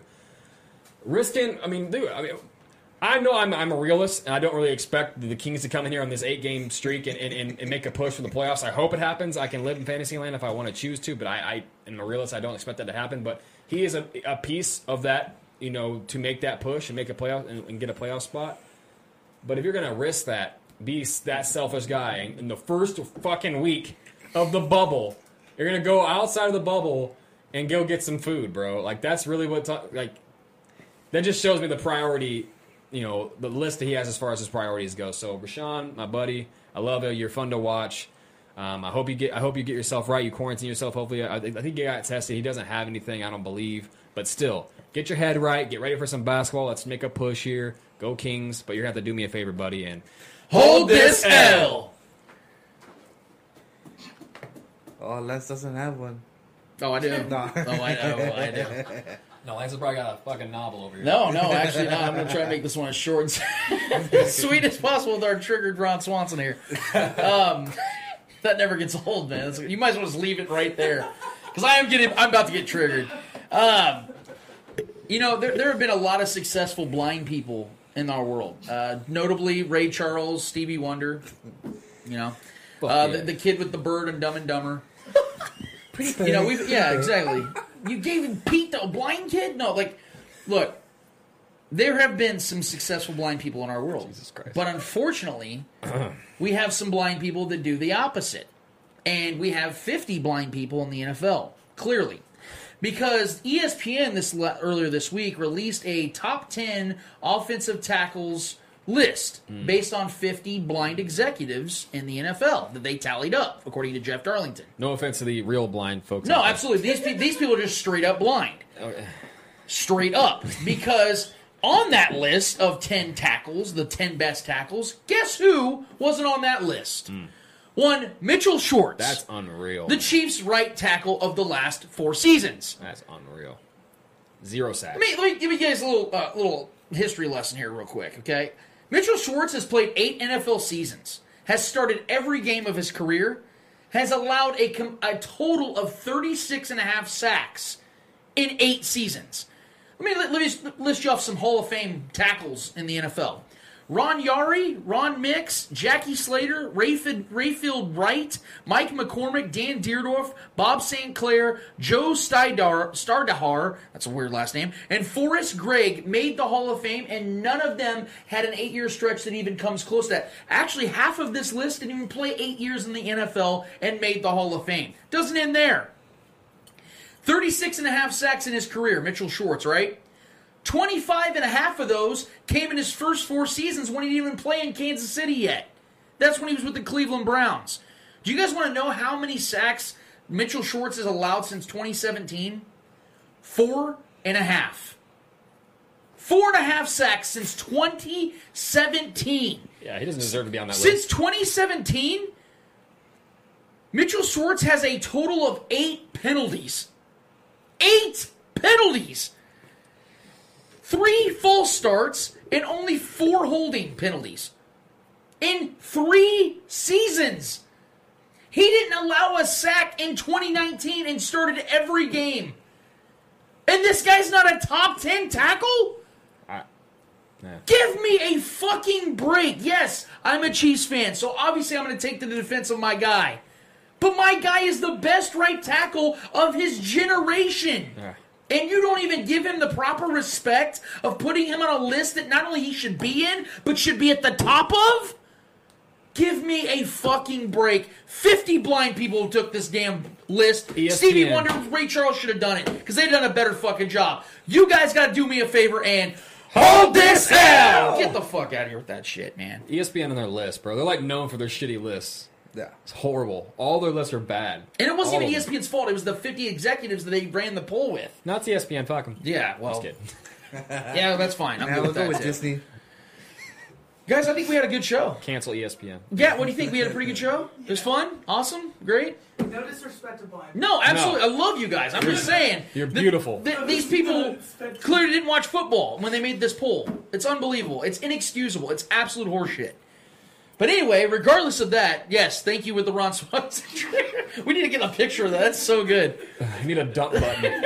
I can tell the, com- the comment thread from what I can see from this distance looked like it was on fire. Thank you, everybody. Seriously, was a part of this, uh, including Ken Swanson, unfortunately. But thank you everybody that's chimed in because I mean this is what's fun, man. I love the, the interaction. That's why you know starting up this this live stream with Gat and KCPN was everything that we needed on this show. It, it ex- absolutely gave us more juice. We love doing the pod, just originally doing the podcast, but this is a whole nother level. So thanks for everybody that watches on YouTube, watches the live stream, that chimes in, that adds to the Monday mailbag. All the ladies. that that joins the podcast every week. I know we still have a ton of listeners on the podcast side of things. You guys are the best, man. Seriously, man. We got our OGs and we got our newcomers. Like last couple weeks, I think you've said that there's been a couple people in the in the uh, live stream chats that have said that they they've been listening or they're, they're new to the show. Thank you guys, man. That means a lot to us that you care to, to join us on a Friday night. And be honest with you, with the times that we're living in, we ain't got really other shit to do right now. So come hang out with us, man. We're gonna be here. We got sports starting back up next week, man. We got the MLB starting up. We got the NBA. And like I told you guys, episode 74, we're gonna be giving you our predictions for the MLB and NBA. When we never get to do this. That never happens. This is the Yeah. first time in history we're going to be able to give you both predictions at the same time, man. And before you know it, we're going to be giving you our NFL predictions. So, and that's for Trevor Twidwell, for Gat, for Eddie Ortiz, for Clay Windler, for everybody that joined us, for all the blind people. I'm Lance Twidwell. Episode 73 of the Spoken Podcast. We out of this bitch.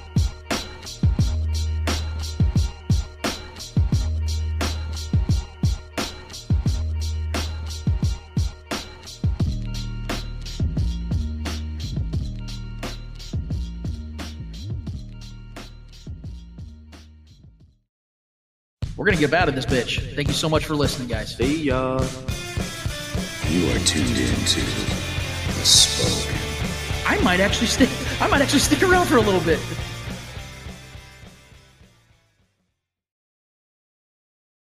If we go to page 11 in the presentation, you'll see that. You'll see we're on target to meet our quarterly. Some things never change, like nobody can resist popping plastic bubbles.